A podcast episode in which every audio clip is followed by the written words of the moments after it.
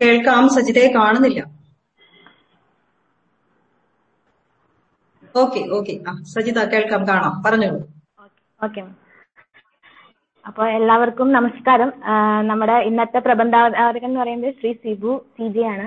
അപ്പൊ അദ്ദേഹത്തെ കുറിച്ച് ഇവിടെ ഇരിക്കുന്ന എല്ലാവർക്കും അറിയാമായിരിക്കും എന്നാലും നമ്മുടെ ഭാഗത്തുനിന്നുള്ള ഒരു പരിചയപ്പെടുത്തലായിട്ട് ഞാൻ പറയാണ് അപ്പൊ നമ്മൾ ഇന്ന് അനുഭവിക്കുന്ന ഈ മലയാളത്തിന്റെ ആ ഒരു ഈ മലയാളം എന്ന് പറയുന്ന എന്ന നിലയ്ക്കുള്ള മലയാള ഭാഷയുടെ പരിണാമത്തിന്റെ അമരക്കാരിൽ ഒരാളായിട്ട് നമുക്ക് ഷിബു സാറെ പറയാം.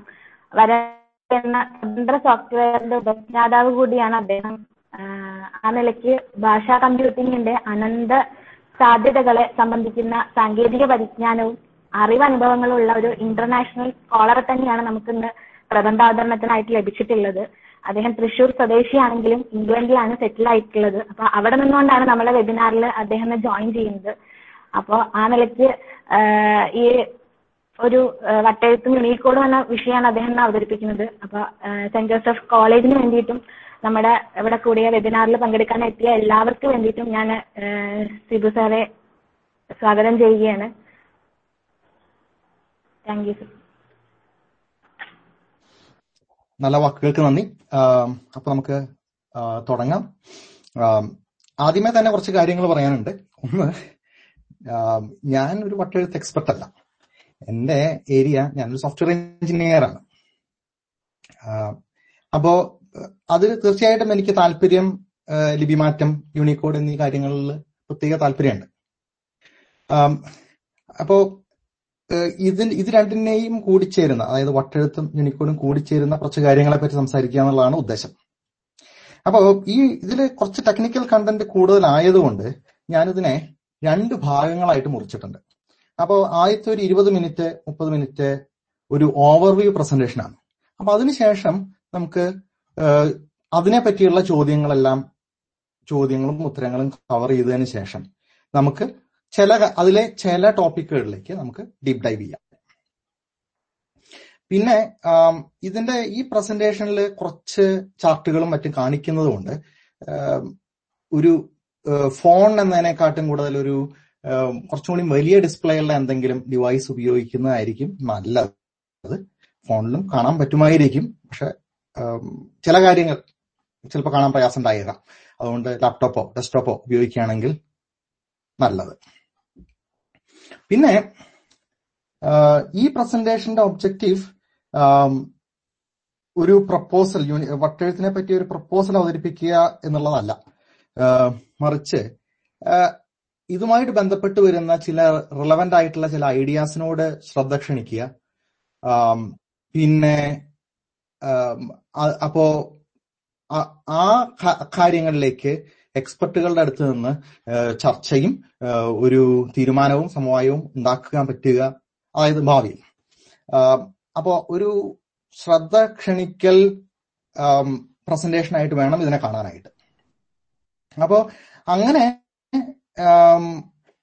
നമുക്ക് പാലിയോഗ്രാഫേഴ്സും അല്ലെങ്കിൽ എപ്പിഗ്രാഫേഴ്സും അപ്പുറത്തെ സൈഡിലെ ടെക്നോളജിസ്റ്റും ടെക്നോളജിസ്റ്റുകളും പ്രത്യേകിച്ച് ഇന്റർനാഷണൽ ഏരിയയിലും ടെക്സ്റ്റ് റെപ്രസെന്റേഷൻ ഏരിയയിലും വർക്ക് ചെയ്യുന്ന ആൾക്കാരുമായിട്ട് ഒരു ബ്രിഡ്ജ് ഉണ്ടാക്കാൻ പറ്റുക. ഇപ്പോ അത് വളരെ ഒരു നൂൽപ്പാലാണ്. അപ്പോൾ അതിന് പകരം നമുക്ക് വലിയൊരു ബ്രിഡ്ജ് തന്നെ അവിടെ വേണം. അപ്പോ ആദ്യമേ തന്നെ എല്ലാവരുടെയും മനസ്സിലുള്ള ഒരു ചോദ്യം വട്ടെഴുത്ത് എന്തിന് യൂണിക്കോഡിൽ കൊണ്ടുവരുന്നു? ഇതുകൊണ്ട് എന്ത് കാര്യം? ഇല്ലെങ്കിൽ എന്തെങ്കിലും എഴുതുകയാണെങ്കിൽ അത് തമിഴിലോ മലയാളത്തിലോ മറ്റോ എഴുതിയാൽ പോരെ.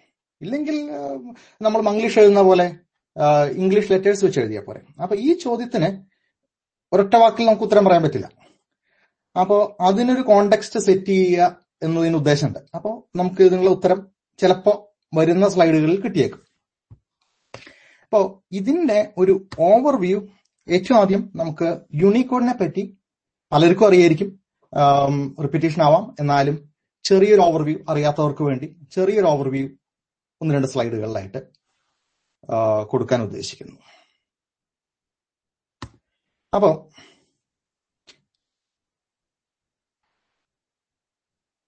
ഇതിൽ യൂണിക്കോഡ് എന്ന് പറഞ്ഞാൽ ആദ്യമേ പറയട്ടെ യൂണിക്കോഡ് എന്ന് പറഞ്ഞൊരു ഫോണ്ട് അല്ല. യൂണിക്കോഡിന്റെ ഉദ്ദേശം ഓരോ ഒരു ലിപിയിലെ എല്ലാ അക്ഷരങ്ങൾക്കും അല്ലെങ്കിൽ ലോകത്തുള്ള എല്ലാ ലിപികൾക്കും അതിലെ എല്ലാ അക്ഷരങ്ങൾക്കും ഒരു യുണീക്ക് ആയിട്ടുള്ള ഓരോന്നിനും പ്രത്യേകമായിട്ടുള്ള ഒരു നമ്പർ കൊടുക്കുക. ആ അക്ഷരം എന്ന ഐഡിയയ്ക്ക് ഒരു നമ്പർ കൊടുക്കുക.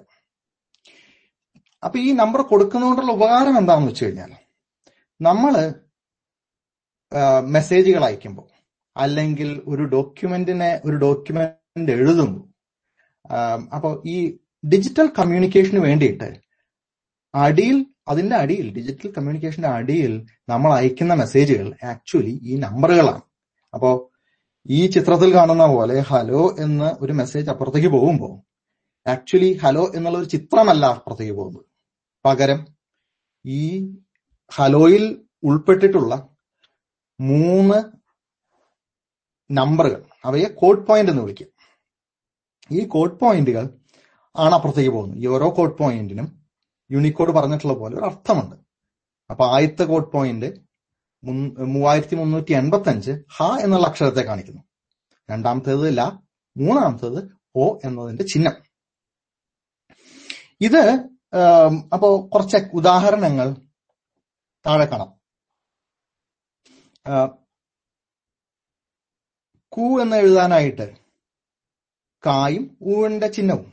ഇനി അപ്പുറത്ത് കാണുന്നത് പഴയ ലിപിയിലോ പുതിയ ലിപിയിലോ ഉള്ള കു ആണോ എന്നുള്ളത് അവ- അവരവരുടെ അവർ ഏത് സിസ്റ്റത്തിലാണോ കാണുന്നത് ആ സിസ്റ്റത്തിൽ ഏത് ഫോണ്ടാണോ ഉള്ളത് എന്നീ കാര്യങ്ങളെ ആശ്രയിച്ചിരിക്കും. അതുപോലെ തന്നെ കോ എന്നതും പിന്നെ ക്ര എന്ന് പറയുമ്പോൾ അതിലെ മേ ബി ആൾക്കാർക്ക് അത്ര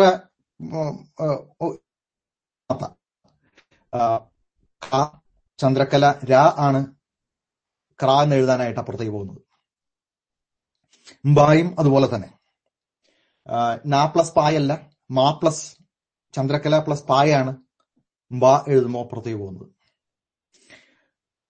പിന്നെ സ്പ. സ്പാ എന്നുള്ളത് ഇതുപോലെ തന്നെ പഴയ ലിപിയും പുതിയ ലിപിയും തമ്മിൽ വ്യത്യാസമുണ്ട്. പഴയ ലിപിയിൽ ഒരു സ്റ്റാക്ട് ആയിട്ടുള്ള ഒരു ഫോം ഒന്നിനു മുകളിൽ ഒന്നായിട്ടുള്ള ഫോമാണ് പോകുന്നത്. അത് ഫോണ്ടിനകത്താണ് അത് സ്പെസിഫൈ ചെയ്തിട്ടുള്ളത്. അപ്പോ യൂണിക്കോഡ് ജനറലി എൻകോഡ് ചെയ്യുന്നത് അതല്ലെങ്കിൽ ഒരു നമ്പർ കൊടുക്കുന്നത്. ഈ- എൻകോഡ് ചെയ്യുക എന്നതിനർത്ഥം ഈ ഒരു വിഷ്വൽ ഐഡിയക്ക് ഹ എന്ന വിഷ്വൽ ഐഡിയക്ക് ല എന്ന വിഷ്വൽ ഐഡിയയ്ക്ക് ഈ വിഷ്വൽ ഐഡിയനെ നമുക്ക് ഗ്രാഫീം എന്ന് പറയാം. ലിപിയിലെ ഗ്രാഫീം എന്ന സാധനം. ഈ ഗ്രാഫീൽ എന്ന ഗ്രാഫീം എന്ന കൺസെപ്റ്റിന് അപ്പുറത്ത് ഒരു നമ്പർ കൊടുക്കുന്നതിനെയാണ് ഈ എൻകോഡിംഗ് എന്ന് പറയുന്നത്. ഇനി യുണീക്കോഡ് ലോകത്തിലുള്ള പല ഭാഷകൾക്കും ഒരുമാതിരിപ്പെട്ട ഇന്ന് ഉപയോഗത്തിലുള്ള എല്ലാ ഭാഷകൾക്കും തന്നെ. അല്ല എല്ലാ ലിപികൾക്കും തന്നെ. ഭാഷയല്ല ലിപി. ലിപികൾക്കും ഇതുപോലെ നമ്പറുകൾ കൊടുത്തിട്ടുണ്ട്. അപ്പോൾ അതിന് ഒന്ന് രണ്ട് ഉദാഹരണങ്ങളാണ് ഈ കാണുന്നത്. അപ്പോൾ റൈറ്റ് സൈഡിൽ മലയാളത്തിന്റെ ചാർട്ടാണ് ലെഫ്റ്റ് സൈഡിൽ ബ്രാഹ്മിയുടെ ചാർട്ടാണ് ബ്രാഹ്മി മെൻകോടിയപ്പെട്ടതാണ് നടുവിൽ തമിഴിന്റെ ചാർട്ടാണ് തമിഴിൽ സാധാരണ കാണുന്ന മലയാളത്തിൽ കാണുന്ന ചില അക്ഷരങ്ങൾക്ക് ഈക്വലന്റ് ആയിട്ടുള്ള സാധനങ്ങൾ തമിഴിൽ ഇല്ലാത്തത് കൊണ്ട് കുറച്ച് ഏരിയകൾ കൂടുതൽ ബ്ലാങ്ക് ആണ്. ഇനി അതിലെ മലയാളത്തിന്റെ ആയുടെ സംഖ്യ ഒരു ഭംഗിയുള്ള നമ്പറാണ് മൂവായിരത്തി മുന്നൂറ്റി മുപ്പത്തി മൂന്ന് എന്ന നമ്പറാണ് അപ്പൊ ആ അക്ഷരത്തിന് താഴെ ഓരോ ചെറുതായിട്ട് കുനുകുനെ എഴുതിയിട്ടുണ്ട്. അത് ഹെക്സാഡെസിമൽ റെപ്രസെന്റേഷൻ എന്ന് പറയും. അതിലാണ് ആ നമ്പർ പറഞ്ഞത്. സെയിം നമ്പർ തന്നെയാണ് പറഞ്ഞിട്ടുള്ളത്.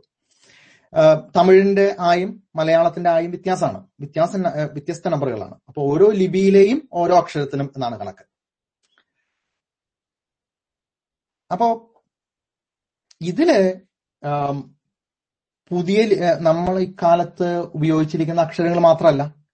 ഏത് കാലഘട്ടത്തിലും മലയാളത്തിൽ ഉപയോഗ മലയാളം ലിപിയിൽ ഞാൻ മലയാളം എന്ന് പറയുമ്പോൾ ഉദ്ദേശിക്കുന്ന ഭാഷയല്ല ഉച്ചാരണമല്ല ലിപിയാണ്. അപ്പൊ ഈ മലയാളത്തിൽ ഉപയോഗിച്ചിട്ടുള്ള അക്ഷരങ്ങൾക്കൊക്കെ ഈ നമ്പർ കൊടുക്കും. അത് അത് ഇപ്പോ ഒന്ന് രണ്ട് ഉദാഹരണങ്ങൾ താഴെ ആ, മാർക്ക് ചെയ്തിട്ടുണ്ട്. അതായത്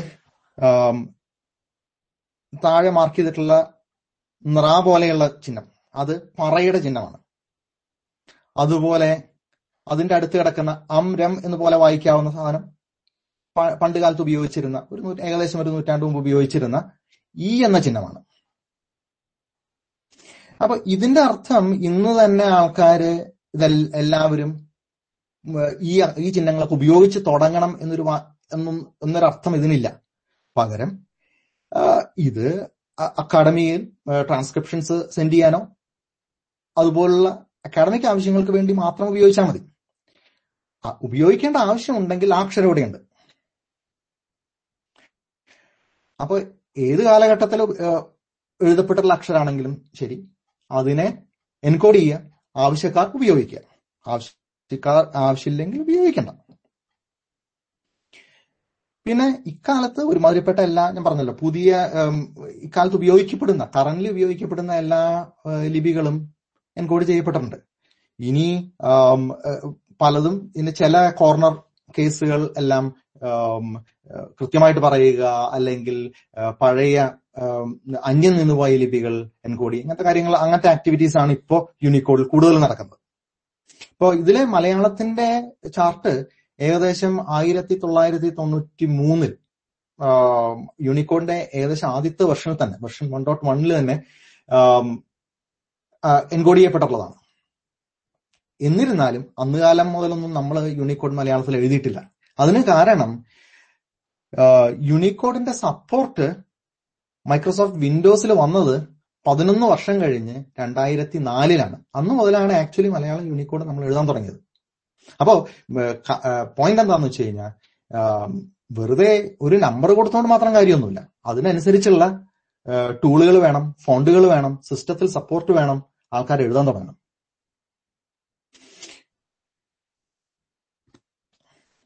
ഇനി മേ ബി കുറച്ച് എന്തുകൊണ്ട് മലയാളം സോറി വട്ടെഴുത്ത് എൻകോഡ് ചെയ്യണം എന്നുള്ളതിന്റെ ഒന്ന് രണ്ട് കാരണങ്ങൾ പറയാം. ഇത് എൻകോഡ് ചെയ്യപ്പെടണം എന്ന് ഞാൻ നിർബന്ധമായിട്ട് പറയല്ല. പക്ഷെ ചെയ്യാൻ പറ്റുന്ന ഒരു പൊട്ടൻഷ്യൽ കാൻഡിഡേറ്റ് ആണ് വട്ട്- വട്ടെഴുത്ത്. അപ്പൊ ഒന്ന് യൂണിക്കോഡിന്റെ ഉദ്ദേശം തന്നെ സ്ക്രിപ്റ്റുകൾ ലിപികൾ എൻകോഡ് ചെയ്യുക അതിലെ ക്യാരക്ടേഴ്സ് എൻകോഡ് ചെയ്യുക എന്നുള്ളതാണ്. അപ്പോൾ കൃത്യമായും യൂണിക്കോഡിന്റെ ഒരു പരിധിയിൽ വരുന്ന ഒരു സംഗതിയാണ് എൻകോഡി വട്ടെഴുത്ത് എൻകോഡ് ചെയ്യുക എന്നുള്ളത്. വട്ടെഴുത്ത് പൊതുവെ എല്ലാ അക്കാഡമിഷ്യൻസും ഒരു ലിപിയായി അംഗീകരിച്ചിട്ടുള്ള ഒരു സംഗതിയാണ് അക്കാഡമിയിൽ പിന്നെ ഇത് ചെയ്താലുള്ള ഉപകാരം നമുക്ക് നമ്മൾ കാണുന്ന ഇൻസ്ക്രിപ്ഷൻസിനെ നമുക്ക് ട്രാൻസ്ക്രൈബ് ചെയ്യാതെ മലയാളത്തിലേക്കോ തമിഴിലേക്കോ ലാറ്റിനിലേക്കോ ലാറ്റിൻ എന്ന് വെച്ചാൽ ലാറ്റിൻ ലിപിയാണ് ഉദ്ദേശിച്ചത്. മലയാളം എന്ന് പറയുന്നത് മലയാളം ലിപിയാണ്.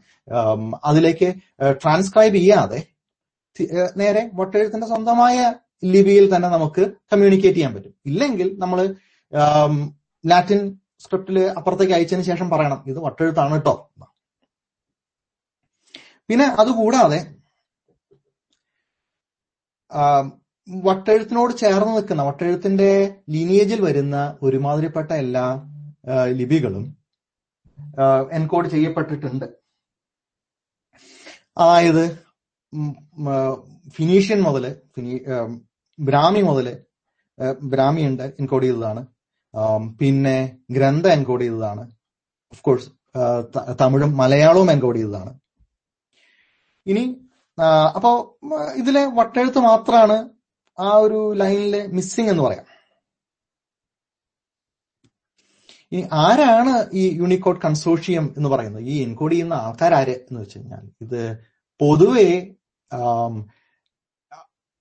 ടെക്നോളജി കമ്പനികളിൽ നിന്ന് പ്രത്യേകിച്ചും അവരുടെ ടെക്സ്റ്റ് റെപ്രസെന്റേഷൻ അല്ലെങ്കിൽ ഇന്റർനാഷണലൈസേഷൻ ഏരിയകളിൽ വർക്ക് ചെയ്യുന്ന എക്സ്പെർട്ടുകളാണ് പൊതുവെ ഇതിൽ പാർട്ടിസിപ്പേറ്റ് ചെയ്യുന്നത്. കാരണം ആത്യന്തികമായി ഇത് ഈ എൻകോഡിംഗ് സ്കീം ഉപയോഗിക്കാൻ പോകുന്നത് അല്ലെങ്കിൽ അതിനുള്ള ടൂളുകൾ ഉണ്ടാക്കേണ്ടത് ഈ കമ്പനികളാണ് ഈ കമ്പനികൾ ടൂളുകൾ ഉണ്ടാക്കിയില്ലെങ്കിൽ സാധാരണ നിലയ്ക്ക് ഒരാൾക്ക് ഇത് ഉപയോഗിക്കാൻ പറ്റില്ല. നേരത്തെ മൈക്രോസോഫ്റ്റിന്റെ കാര്യം ഞാൻ പറഞ്ഞു. ഇപ്പൊ മാത്രമല്ല ഇതിൽ കുറച്ച് ഗവൺമെന്റൽ ബോഡീസും ഇതിൽ പാർട്ടിസിപ്പേറ്റ് ചെയ്യുന്നുണ്ട്. ഇവരൊക്കെ ഇതിലെ വോട്ടിംഗ് മെമ്പേഴ്സ് ആണ് അപ്പോ ഇന്ത്യ ഇതിലൊരു വോട്ടിംഗ് മെമ്പറാണ്. തമിഴ്നാട് ഗവൺമെന്റ് ഒരു വോട്ടിംഗ് മെമ്പറാണ്. ബംഗ്ലാദേശ് ഗവൺമെന്റ് ഒരു വോട്ടിംഗ് മെമ്പറാണ്. അതുകൂടാതെ പിന്നധികം രാജ്യങ്ങൾ ഇതിൽ വോട്ടിംഗ് മെമ്പേഴ്സ് അല്ല ആക്ച്വലി. വോട്ടിംഗ് മെമ്പർ ആവുക അധികം ചെലവുള്ള കാര്യമൊന്നുമല്ല. ഒരു ഗവൺമെന്റിന്റെ പോയിന്റ് ഓഫ് വ്യൂൽ ഒരു പതിനാലായിരം യു എസ് ഡോളേഴ്സ് ആണ് അതിന്റെ ആനുവൽ മെമ്പർഷിപ്പ് ഫീസ് അത് ഗവൺമെന്റിന് ജനറലി അഫോർഡ് ചെയ്യാൻ പറ്റുന്നതാണ്. പക്ഷേ ഞാൻ അത്തരത്തിലുള്ള അത്തരത്തിലുള്ളൊരു പാർട്ടിസിപ്പേഷൻ അല്ല യൂണിക്കോഡ് കൺസോഷ്യ ആയിട്ട് ഒരു ഗവൺമെന്റ് ബോഡി നടത്തേണ്ടത്. പകരം എക്സ്പെർട്ടുകളെ യൂണിക്കോഡ് കൺസോർഷ്യത്തിലേക്ക് പാർട്ടിസിപ്പേറ്റ് ചെയ്യാൻ അനുവദിക്കുക അല്ലെങ്കിൽ അവരെ എൻകറേജ് ചെയ്യുക എന്നുള്ള ഒരു കുറച്ചും കൂടി ക്രിയാത്മ ക്രിയാത്മകമായ ഒരു മെത്തേഡാണ് കൺട്രികൾ അഡോപ്റ്റ് ചെയ്യേണ്ടതാണ്. എന്റെ ഒരു താല്പര്യം. കാരണം ഇതൊരു വോട്ട് ചെയ്യുക എന്നതിനേക്കാൾ കൂടുതൽ ഒരു സമവായത്തിലാണ് ഇതിന്റെ കാര്യങ്ങൾ നടക്കുന്നത്. യൂണിക്കോണിന്റെ കാര്യങ്ങൾ നടക്കുന്നത്. അപ്പൊ ഈ സമവായം രൂപീകരിക്കാനായിട്ട് നമുക്ക് ടെക്നിക്കൽ എക്സ്പെർട്ടീസ് ആണ് ആവശ്യം വോട്ടല്ല. പിന്നെ വേറൊന്ന് യൂണിക്കോഡിനെ പറ്റി പറയാനുള്ളത്. യൂണിക്കോഡ് കംപ്ലീറ്റ്ലി ഒരു ഓപ്പൺ ആയിട്ടുള്ള ഒരു കൺസോർഷ്യമാണ് ഇതുവരെ നടന്നിട്ടുള്ള എല്ലാ ഡിസ്കഷൻസും എല്ലാ പ്രപ്പോസൽസും നമുക്ക് പബ്ലിക്കായിട്ട് കാണാൻ പറ്റും. അതുകൊണ്ട് തന്നെ ഇപ്പോ എന്തുകൊണ്ട് ബ്രാഹ്മി എൻകോഡ് ചെയ്ത സമയത്ത് നടന്ന ചർച്ചകൾ എന്തൊക്കെ? അപ്പൊ നമുക്ക് വട്ടെഴുത്ത് എൻകോഡ് ചെയ്യാൻ തീരുമാനിക്കുകയാണ് നമ്മളെ വട്ടെഴുത്ത് എൻകോഡ് ചെയ്യാൻ പ്രപ്പോസൽ കൊടുക്കുകയാണ്. ബ്രാഹ്മിയുടെ എല്ലാ കാര്യങ്ങളും നമുക്ക് കാണാം. ആൾക്കാരുടെ കൺസേൺസ് എന്തായിരുന്നു? അപ്പോ അതിന് നമുക്ക് ആ അതുപോലത്തെ കൺസേൺസ് നമുക്ക് വട്ടെഴുത്തിലെ ആന്റിസിപ്പേറ്റ് ചെയ്യാം. അതിനനുസരിച്ചുള്ള ടെക്സ്റ്റ് ആഡ് ചെയ്യാം. ഇങ്ങനത്തെ പല കാര്യങ്ങളും. ഇനി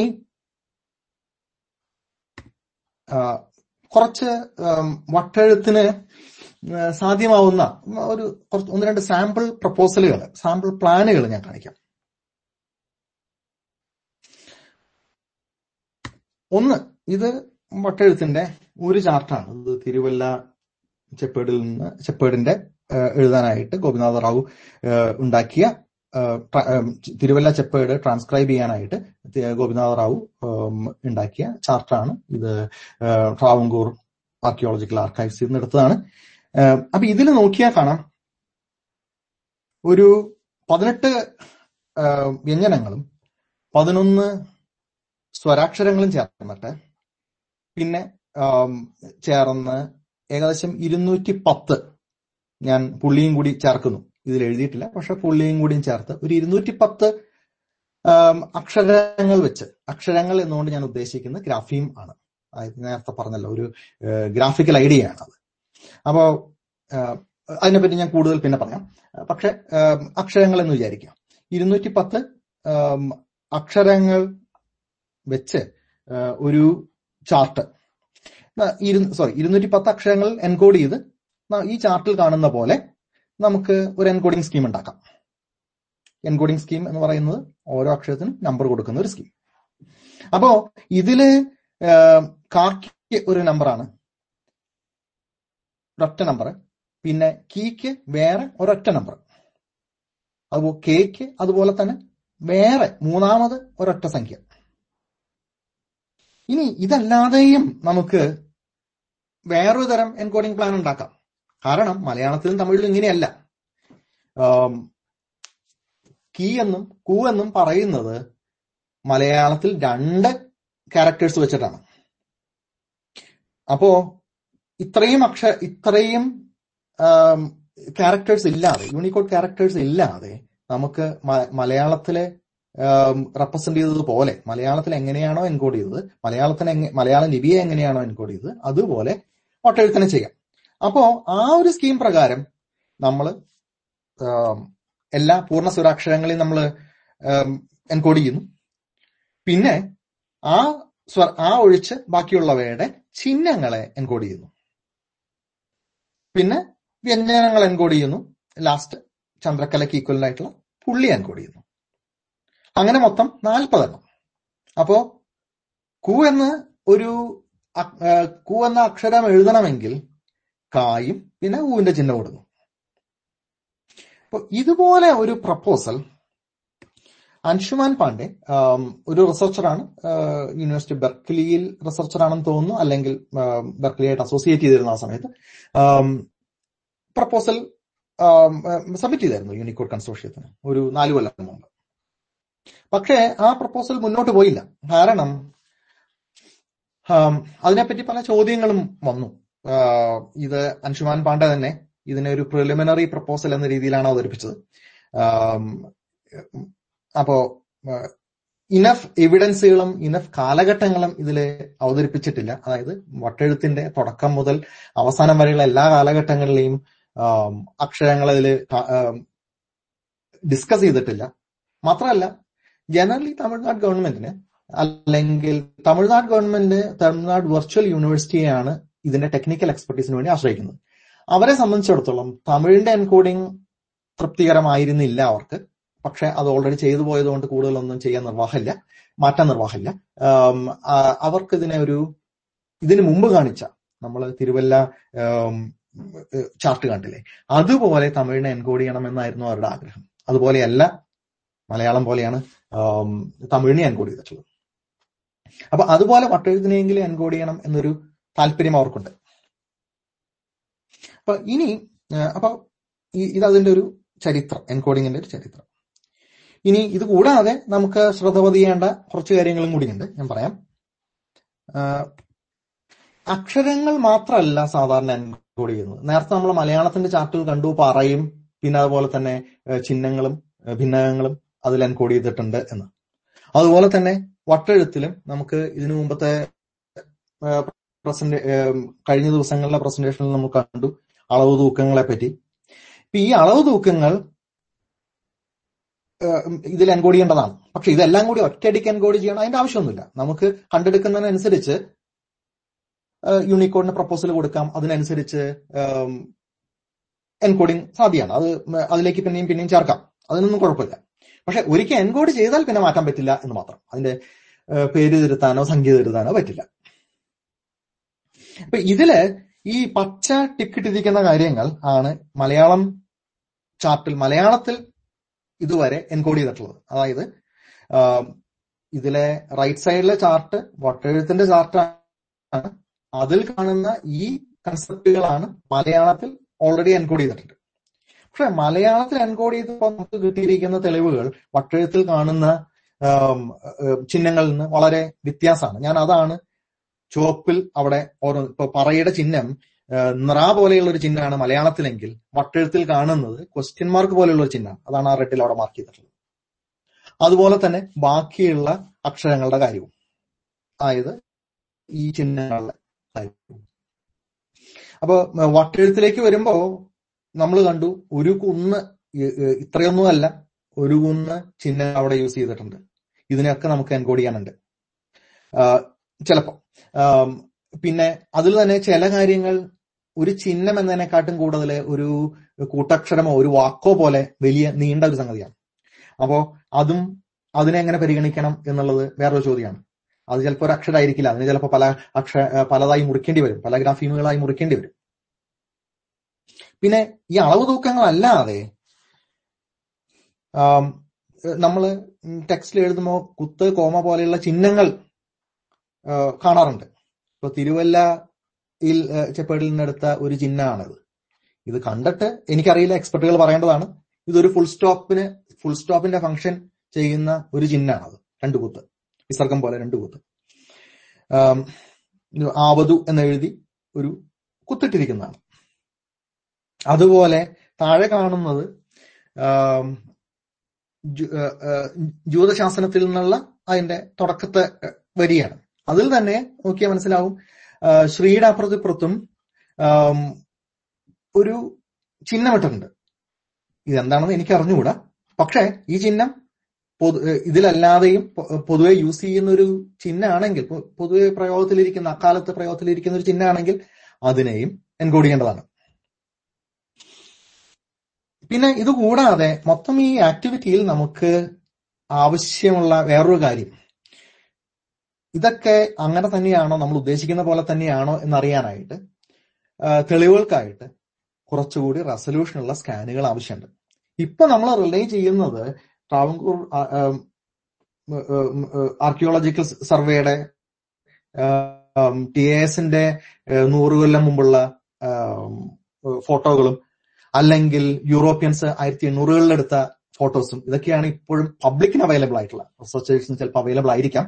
പബ്ലിക്കിന് അവൈല അവൈലബിൾ ആയിട്ടുള്ള ബെസ്റ്റ് റിസോഴ്സസ്. അപ്പോ ഈ സ്കാനുകൾ പബ്ലിക്കിനും ഇതിൽ താല്പര്യമുള്ളവർക്കും അവൈലബിൾ ആക്കുക എന്നുള്ളത് വേണ്ട ഒരു കാര്യമാണ് ഇപ്പോ ഇപ്പോ ടി എസിന്റെ നല്ല സ്കാനുകൾ അല്ലെങ്കിൽ നല്ല ഹാർഡ് കോപ്പി ഉണ്ടെങ്കിൽ അത് നമുക്ക് സ്കാൻ ഇക്കാലത്ത് ഒന്നും കൂടി സ്കാൻ ചെയ്തെടുക്കാവുന്നതാണത്. പഴയ സ്കാൻ അല്ലാതെ കുറച്ചും കൂടി ക്ലാരിറ്റി. പിന്നെ ഈ സ്കാൻ ചെയ്ത് എടുക്കുമ്പോൾ തന്നെ ഈ സ്കാനുകൾ എന്നുള്ളത് ഇമ്പോർട്ടന്റ് ആണ്. നമുക്ക് ഒറിജിനൽ എന്താണെന്ന് കാണാം കാരണം പലപ്പോഴും ഇപ്പോ ഈ ചിത്രത്തിൽ ഈ സ്ലൈഡിൽ റൈറ്റ് സൈഡിൽ കാണുന്നത് ആയിരത്തി എണ്ണൂറ്റി അറുപത്തെട്ടിൽ ഒരു ഇംഗ്ലീഷ് എക്സ്പെർട്ട് അല്ലെങ്കിൽ ഇവിടുത്തെ ചരിത്രം രേഖപ്പെടുത്തുന്ന ഒരാൾ ആന്ത്രോപോളജിസ്റ്റ് ആവാം. എടുത്തുപോയ ഒരു ഫോട്ടോയിൽ നിന്നാണ്. ഈ അതേസമയം ഫോട്ടോ ആണ്. ഇനി അതിന്റെ ലെഫ്റ്റ് സൈഡിൽ പൊതുവേ നമ്മൾ വിക്കിപീഡിയയിലും എവിടെ ചെന്നാലും ഒരു പബ്ലിക്കിന് അവൈലബിൾ ആയിട്ടുള്ള ഡാറ്റ ഈ കാണുന്ന ലെഫ്റ്റ് സൈഡിൽ കാണുന്ന ഒരു കൺപകർപ്പാണ്. ഈ കൺപകർപ്പ് ഉണ്ടാവുമ്പോൾ ആൾക്കാരെ അവർ ഇതിലത്തെ വട്ടെഴുത്ത് അക്ഷരങ്ങൾ ട്രാൻസ്ക്രൈബ് ചെയ്യാതായിരിക്കും പക്ഷേ അതിന് ഈ ഫോട്ടോയിൽ നമുക്ക് കാണാം റൈറ്റ് സൈഡിൽ താഴെയായിട്ട് ഒരു സിഗ്നേച്ചർ പോലെ പഹ്ലാവി സ്ക്രിപ്റ്റോ അതുപോലെ എന്തെങ്കിലും ആയിരിക്കും. ഒരു സിഗ്നേച്ചർ പോലെ ഒന്നുണ്ട്. ഈ അത് പ്രധാനമല്ല എന്ന് കണ്ട് കട്ട് ചെയ്ത് കളഞ്ഞിട്ടുണ്ട്. കൂടാതെ ഒരു ഫോട്ടോ ഒരു കുത്തുമിട്ടിട്ടുണ്ട് ഇത് കണ്ട് ഈ കൺപകർപ്പ് മാത്രം കണ്ട് ഓ പണ്ട് കാലത്ത് വട്ടെഴുത്തിൽ പാരഗ്രാഫ് തീർന്നാൽ സൂചിപ്പിക്കാനായിട്ടൊരു കുത്തിട്ടിരുന്നു എന്നങ്ങാനും നമുക്ക് ഊഹിക്കാൻ പറ്റില്ല. ഒരു നിഗമനത്തിൽ എത്താൻ പറ്റില്ല. നമുക്ക് ഒറിജിനൽ തന്നെ വേണം. അപ്പോ ഇതുപോ പിന്നെ അക്ഷരങ്ങളുടെ ഷേപ്പിൽ ഒരു സട്ടിലായിട്ടുള്ള ചേഞ്ചുകളുണ്ട് കൺപകർപ്പും അതിന്റെ ഫോട്ടോയും തമ്മിൽ. നോക്കി നോക്കിയാൽ കാണാം. ഇപ്പോ ഈ വക കാര്യങ്ങളൊക്കെ നമുക്ക് മനസ്സിലാവാനായിട്ട് ഒറിജിനൽ തന്നെ വേണം. ഒറിജിനലിന്റെ ഇന്റന്റ് എന്താണ് അതിൽ നിന്ന് നമ്മൾ അബ്സ്ട്രാക്ട് ചെയ്യുന്ന കാര്യങ്ങൾ എന്തൊക്കെ എന്ന് ഓരോ കാലഘട്ടത്തിലും ഓരോ റിസർച്ചർ നോക്കുന്നതനുസരിച്ച് മാറി വരും ഇനി കൺപകർ അപ്പോ ഇത് ഒറിജിനലിന്റെ എന്തുകൊണ്ട് ഒറിജിനൽ വേണം എന്നതിനെ പറ്റി പറഞ്ഞതാണ്. പിന്നെ ഇനി ഒറിജിനൽ തന്നെ പലപ്പോഴും റിപ്രൊഡ്യൂസ് ചെയ്തിട്ടുള്ളത്. അപ്പോ ഇത് കേരളത്തിലെ പ്രാചീന ലിപികൾ ലിപി മാതൃകകൾ എന്നുള്ള പുസ്തകത്തിൽ നിന്നാണ്. അപ്പൊ അത് തന്നെ റിപ്രൊഡ്യൂസ് ചെയ്യുമ്പോൾ അത് ചെയ്തവർ അവരുടെ ആവശ്യത്തിന് വേണ്ടി അതിൽ ചെറിയ മാറ്റങ്ങൾ വരുത്തിയിട്ടുണ്ട്. ഇപ്പൊ ഉദാഹരണത്തിന് നോക്കാം. ഇവിടെ ചീയും കീയും ഒറിജിനൽ ഉള്ളത് പോലെയല്ല. അതിനെ സ്വല്പം തിരുത്തിയിട്ടുണ്ട്. അതുപോലെ തന്നെ ഒപ്പ് എന്നുള്ളത് ഒപ്പാക്കാനായിട്ട് ആ ഓ ഓ എന്ന പോലെ കാണുന്ന ചിഹ്നത്തിന്റെ റൈറ്റ് സൈഡിലുള്ള സാധനം മച്ചു കളഞ്ഞിട്ടുണ്ട്. അപ്പൊ നമുക്ക് ഇപ്പൊ ഇത് എഴുതിയിട്ടുള്ള സ്ക്രൈബുകൾ ചിലപ്പോൾ ഒരു യൂറോപ്യൻ സ്ക്രൈബ് ആയിരിക്കാം ഇത് എഴുതിയിട്ടുണ്ടാവുക. ഇത് ഒറിജിനൽ ഹോർത്തസ് മലബാർക്കസ് എന്നുള്ള ഇട്ടി അച്യുതന്റെ എഴുത്താണ്. അപ്പോ അത് ചിലപ്പോ എഴുതിയെടുത്തിട്ടുണ്ടാവുക യൂറോപ്യൻ സ്ക്രൈബുകളാവാം പ്രിന്റ് ചെയ്യാനായിട്ട്. അവർ വരുത്തിയ മിസ്റ്റേക്ക് ആയിരിക്കാം. പക്ഷേ സ്റ്റിൽ നമുക്ക് അതിന്റെ ഒറിജിനൽ വേണം. അപ്പോ ഒരു ഗവൺമെന്റിനോ യൂണിവേഴ്സിറ്റിക്കോ കാര്യത്തിൽ സത്യം പറഞ്ഞ് ചെയ്യാൻ പറ്റുന്ന ഒരു പ്രധാനപ്പെട്ട കാര്യം ഇത്തരം റിസോഴ്സുകളുടെ ബെസ്റ്റ് സ്കാനുകൾ അവൈലബിൾ ആക്കുക പബ്ലിക്കിന് ഈസിലി ആക്സസബിൾ ആക്കുക എന്നുള്ളതാണ്. അതിനെ ഒരു പ്രൊട്ടക്ട് ചെയ്തെടുത്തു വെക്കാതെ. ബ്യൂറോക്രസി കുറച്ച്. ഇനി അതുപോലെ തന്നെ വട്ടെഴുത്ത് എന്നുള്ളത് ഒരു കേരളത്തിന്റെ മാത്രം ഹെറിറ്റേജ് അല്ല. അത് ഒരു സൗത്ത് ഇന്ത്യയുടെ മൊത്തം ഹെറിറ്റേജ് ആണെന്ന് പറയേണ്ടി വരും അപ്പോ അതിന് കേരളത്തിന് പുറത്തുനിന്നുള്ളവരുമായിട്ട് നമുക്ക് സഹകരണം വേണം ഡിസ്കഷൻ വേണം തുറന്ന ചർച്ചകൾ വേണം. തുറന്ന ചർച്ചകൾ കുറച്ചും കൂടി ഹാർഡാണ് അതിലൊരു കൺസെൻസ് എത്താനായിട്ട്. സ്റ്റിൽ അതിൽ കൂടുതൽ പാർട്ടിസിപ്പേഷൻ വരും കൂടുതൽ ഐഡിയാസ് അതിനുള്ളിലേക്ക് വരും. അപ്പോ ഈ യൂണിക്കോഡ് മോഡൽ തന്നെ ചെറുതായിട്ട് നമുക്ക് കേരളത്തിൽ ചെയ്യാൻ പറ്റും. അപ്പൊ ഈ ഈ ഒരു സമയത്ത് ഞാനൊരു ഇരുപത്തഞ്ച് മിനിറ്റായി ഒരു ബ്രേക്ക് ഇടുകയാണ്. നമുക്ക് ചോദ്യങ്ങൾ ഇത്രയും പറഞ്ഞതിൽ നിന്ന് നമുക്ക് ചോദ്യങ്ങളും ഉത്തരങ്ങളും ആവാം. ഡിസ്കഷൻ ആവാം. അതിനുശേഷം ഫർദർ പോയിന്റുകളിലേക്ക് നമുക്ക് പോകാം.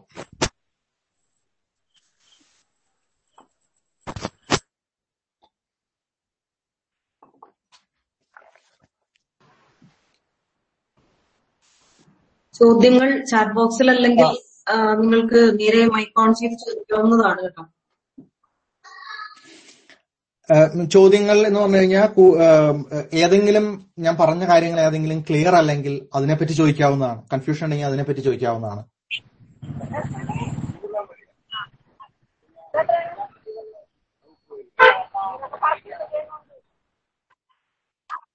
അശ്മി ചോദ്യം ചോദിക്കുന്നതാണോ? ഹലോ. ആ പറഞ്ഞോളൂ പറഞ്ഞോളൂ സർ. കേൾക്കാമോ?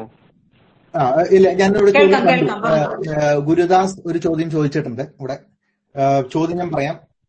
Do you know who is working on the second draft of the Unicode specification ഇത് ആര് ആര് പ്രപ്പോസൽ മുന്നോട്ട് വെക്കുന്നു എന്നുള്ളത് ഇന്ന ആൾക്ക് ഇത് കൊടുത്തിട്ടില്ല. ഒരു ചാർട്ടർ കൊടുത്തിട്ടില്ല.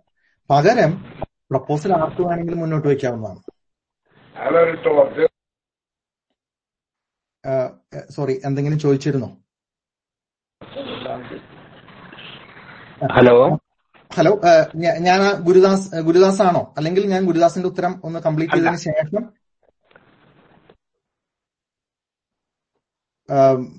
ഈ ചോദ്യത്തിലേക്ക് വരാം. അപ്പോ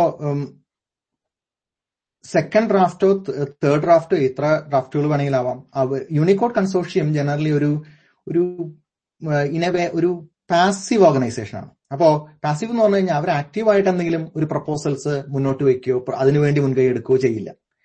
പകരം എക്സ്പെർട്ടുകൾ ഇതാത് ഫീൽഡിലെ എക്സ്പെർട്ടുകൾ അവരെ പ്രപ്പോസൽ വെക്കുന്നു. അപ്പോ ആ പ്രപ്പോസലിന്റെ മേൽ യൂണിക്കോഡ് കൺസോർഷ്യം ഒരു ഡിസ്കഷൻ നടത്തുന്നു. അതിലെന്തെങ്കിലും കൂടുതൽ കൂട്ടിച്ചേർക്കാനുണ്ടെങ്കിൽ കൂട്ടിച്ചേർക്കണം എന്ന് പറഞ്ഞ് തിരിച്ചയക്കുന്നു. ഈ എത്ര പ്രപ്പോസൽസ് വേണമെങ്കിലും ആവാം. ആർക്ക് വേണമെങ്കിലും പ്രപ്പോസൽ സബ്മിറ്റ് ചെയ്യാം. ഇതൊന്നും ഒരു പ്രശ്നമുള്ള കാര്യമല്ല. ഇനി അടുത്ത ചോദ്യം ആരോ ചോദിച്ചിരുന്നു. എന്തോ ചോദിക്കാൻ തുടങ്ങിയിരുന്നു. ഹലോ? ആ അത് അദ്ദേഹം രണ്ട് ചാർട്ടുകൾ കാണിക്കുകയുണ്ടായി വട്ടയത്തിനെ പറ്റിയിട്ട്. ആദ്യത്തത് എല്ലാ ചെപ്പേടുകളിലേതും മറ്റൊന്ന് വേറൊരു രീതിയിലുള്ളതാണ്. ഞാനൊന്ന് പോയി നോക്കട്ടെ. ഞാൻ അല്ല രണ്ട് രീതിയിൽ യൂണിക്കോഡ് ഉണ്ടാക്കുന്നതിനെ പറ്റി പറഞ്ഞല്ലോ. ആ, അതായത് രണ്ട് ചാർട്ട് കാണിച്ചിരുന്നു. ഏതാ ഇതാണോ? ഓ യെസ് യെസ് മനസ്സിലായി. പ്ലാൻ വണ് പ്ലാൻ ടു അപ്പൊ ഒരു ഞാൻ പറയാൻ മറന്നു. എല്ലാ സ്ലൈഡിന്റെയും താഴെ ഞാനൊരു നമ്പർ കൊടുത്തിട്ടുണ്ട്. സ്ലൈഡിന്റെ നമ്പർ ഈ പ്ലാൻ വണ്ണിന്റെ നമ്പർ താഴെ ഒമ്പതാണ്. അപ്പൊ ഈ നമ്പർ നോട്ട് ചെയ്ത് കഴിഞ്ഞാൽ ചോദ്യം ഇപ്പൊ ആ സമയത്ത് ആ സ്ലൈഡ് കാണുന്ന സമയത്താണെങ്കിൽ ആ നമ്പർ നോട്ട് ചെയ്ത് കഴിഞ്ഞാൽ നമുക്ക് ആ സ്ലൈഡിലേക്ക് പോകാൻ എളുപ്പമുണ്ട്. Okay okay. അതിൽ ഇതിൽ തിരുവല്ല ചെപ്പേടുകളിൽ ആ, നെ ആശ്രയിച്ചുകൊണ്ട് യൂണിക്കോഡ് തയ്യാറാക്കുന്നതാണ് നല്ലത് എന്ന് തോന്നുന്നു. അത് കാരണം എന്ന് വെച്ചാൽ ഇതിൽ ഉള്ള ലിപികളിൽ. ഇപ്പൊ കു അല്ലെങ്കിൽ ഒരു അക്ഷരത്തിന്റെ ഉകാരവും ഊകാരവും എല്ലാ ലെറ്ററുകളിലും ഒരുപോലെയല്ല വരുന്നത്. അപ്പൊ അതുകൊണ്ട് അടുത്ത സ്ലൈഡിൽ കാണിച്ചിരിക്കുന്നത് പോലെ എല്ലാ അക്ഷരത്തിനും ഒരേ സിമ്പലുകൾ ചേർത്തുകൊണ്ട് ഇത്തരത്തിലുള്ള ഉകാരം ഊകാരം ഏകാരം ഒക്കെ ഉണ്ടാക്കണം എന്ന് നമ്മൾ വിചാരിച്ചാൽ അത് ഒരു എന്താ പറയാ ഒരു ഒരു മോശമായ ഒരു തീരുമാനമായിരിക്കും എന്നാണ് എനിക്ക് അതിനെപ്പറ്റി പറയാനുള്ളത്. ഇനി തിരുവല്ല ചെപ്പടിൽ തന്നെ തു അതുപോലെ ലു അങ്ങനെ രണ്ട് മൂന്ന് അക്ഷരങ്ങൾക്ക് ഒരേ സിമ്പലുകൾ തന്നെയാണ് അവർ സ്വീകരിച്ചിട്ടുള്ളത് തിരുവല്ല ചെപ്പേട്.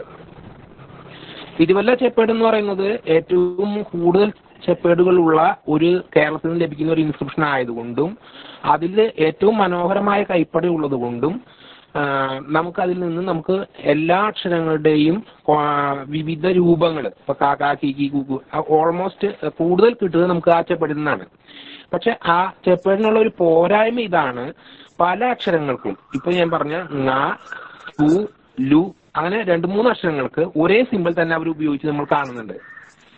അപ്പൊ അത്തരം കാര്യങ്ങളിൽ ഒരു ഒരു യൂണിക്കോഡ് ഉണ്ടാക്കുമ്പോൾ ഇത്തരം കാര്യങ്ങളും കൂടി പരിഗണിച്ചുകൊണ്ട് തിരുവല്ല ചെപ്പടിനെ ആശ്രയിച്ച് ഉണ്ടാക്കാമെന്ന് പറഞ്ഞ ഒന്നാമത്തെ പ്ലാൻ പോലുള്ളതായിരിക്കും നന്നായിരിക്കുക എന്ന് എനിക്ക് തോന്നുന്നു.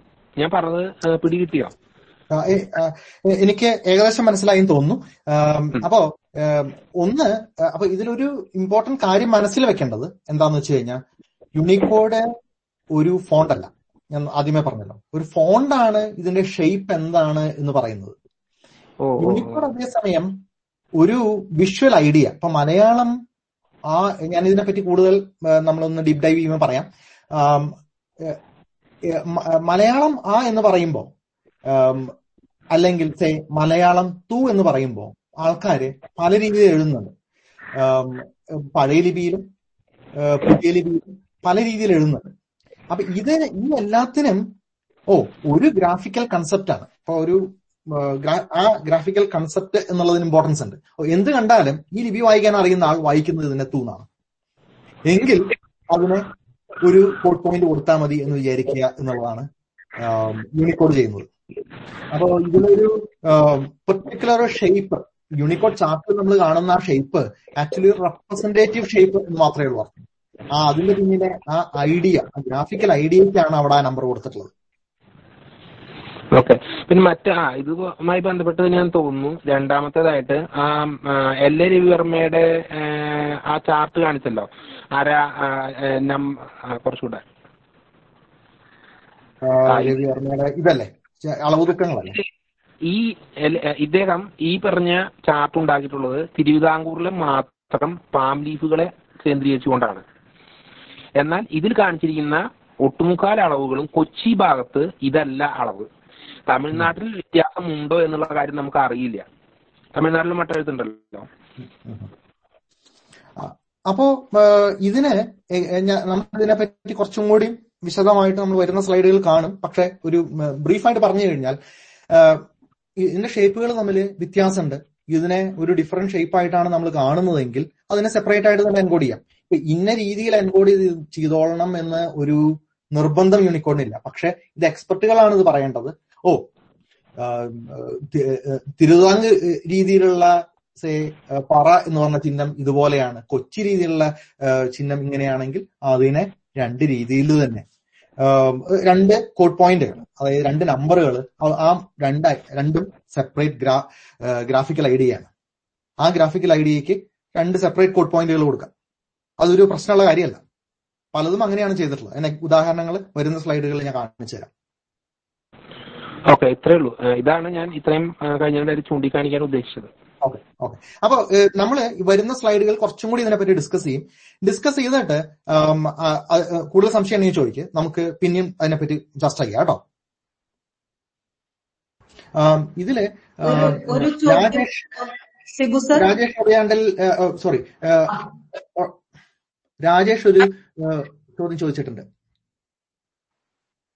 ഇന്നത്തെ. കേരളത്തിൽ മാത്രമല്ലല്ലോ വട്ടെഴുത്തുണ്ടായിരുന്നത്. സൗത്ത് ഇന്ത്യയിൽ ഒത്തിരി ദേശങ്ങളിൽ ഉണ്ടായിരുന്നതല്ലേ? പലരും പല രീതിയിലായിരിക്കില്ലേ എഴുതിയിരിക്കുക. അതുകൊണ്ട് പൊതുവായൊരു ഫോണ്ട് അപ്പോൾ സാധ്യമാകുമോ പൊതുവായ ഫോണ്ട് സാധ്യമാവില്ല. ഇത് നമ്മുടെ മലയാളത്തിൽ ഇപ്പോഴുള്ള അവസ്ഥ പോലെ തന്നെയാണ്. മലയാളത്തിൽ പഴയ ലിപിക്കും പുതിയ ലിപിക്കും പൊതുവായൊരു ഫോണ്ട് സാധ്യമാണോ? അത് ബുദ്ധിമുട്ടാണ്. അപ്പൊ പഴയ ലിപിയിൽ കാണണം എഴുതണം വായിക്കണം എന്ന ആഗ്രഹമുള്ളവര് ഒരു പഴയ ലിപി ഫോണ്ട് ഉപയോഗിക്കും. മറ്റവര് പുതിയ ലിപി ലിപിയിൽ ആണ് താല്പര്യം എന്നുള്ള ഒരു പുതിയ ലിപി ഫോണ്ട് ഉപയോഗിക്കും. പക്ഷേ അതിന്റെ അടിയിലുള്ള എൻകോഡിങ് ഓരോ അക്ഷരങ്ങൾക്കും കൊടുത്തിരിക്കുന്ന നമ്പേഴ്സ് സെയിം ആണ്. കാണുന്നവരുടെ കാര്യത്തിൽ മാത്രമേ വ്യത്യാസമുള്ളൂ. നമ്മൾ അങ്ങോട്ടും ഇങ്ങോട്ടും കൈമാറുന്ന അല്ലെങ്കിൽ ടെക്സ്റ്റിൽ എഴുതി വെച്ചിരിക്കുന്ന ആ കോഡ് പോയിന്റുകൾ രണ്ട് സ്ഥലത്തും സെയിം ആണ്. അതേ രീതി തന്നെ ആയിരിക്കും ഇവിടെയും അതുപോലെ എന്ത് അതുപോലൊരു സംഗതി ആയിരിക്കാം ഇവിടെ നമ്മൾ അഡോപ്റ്റ് ചെയ്യേണ്ടത്. അതൊരു ഓപ്ഷനാണ് ഇനി ചോദ്യങ്ങൾ? ചോദ്യം ചോദിക്കുന്നവരൊന്ന് സ്വയം പരിചയപ്പെടുത്തിയതിനു ശേഷം ചോദിച്ചാൽ നന്നായിരുന്നു.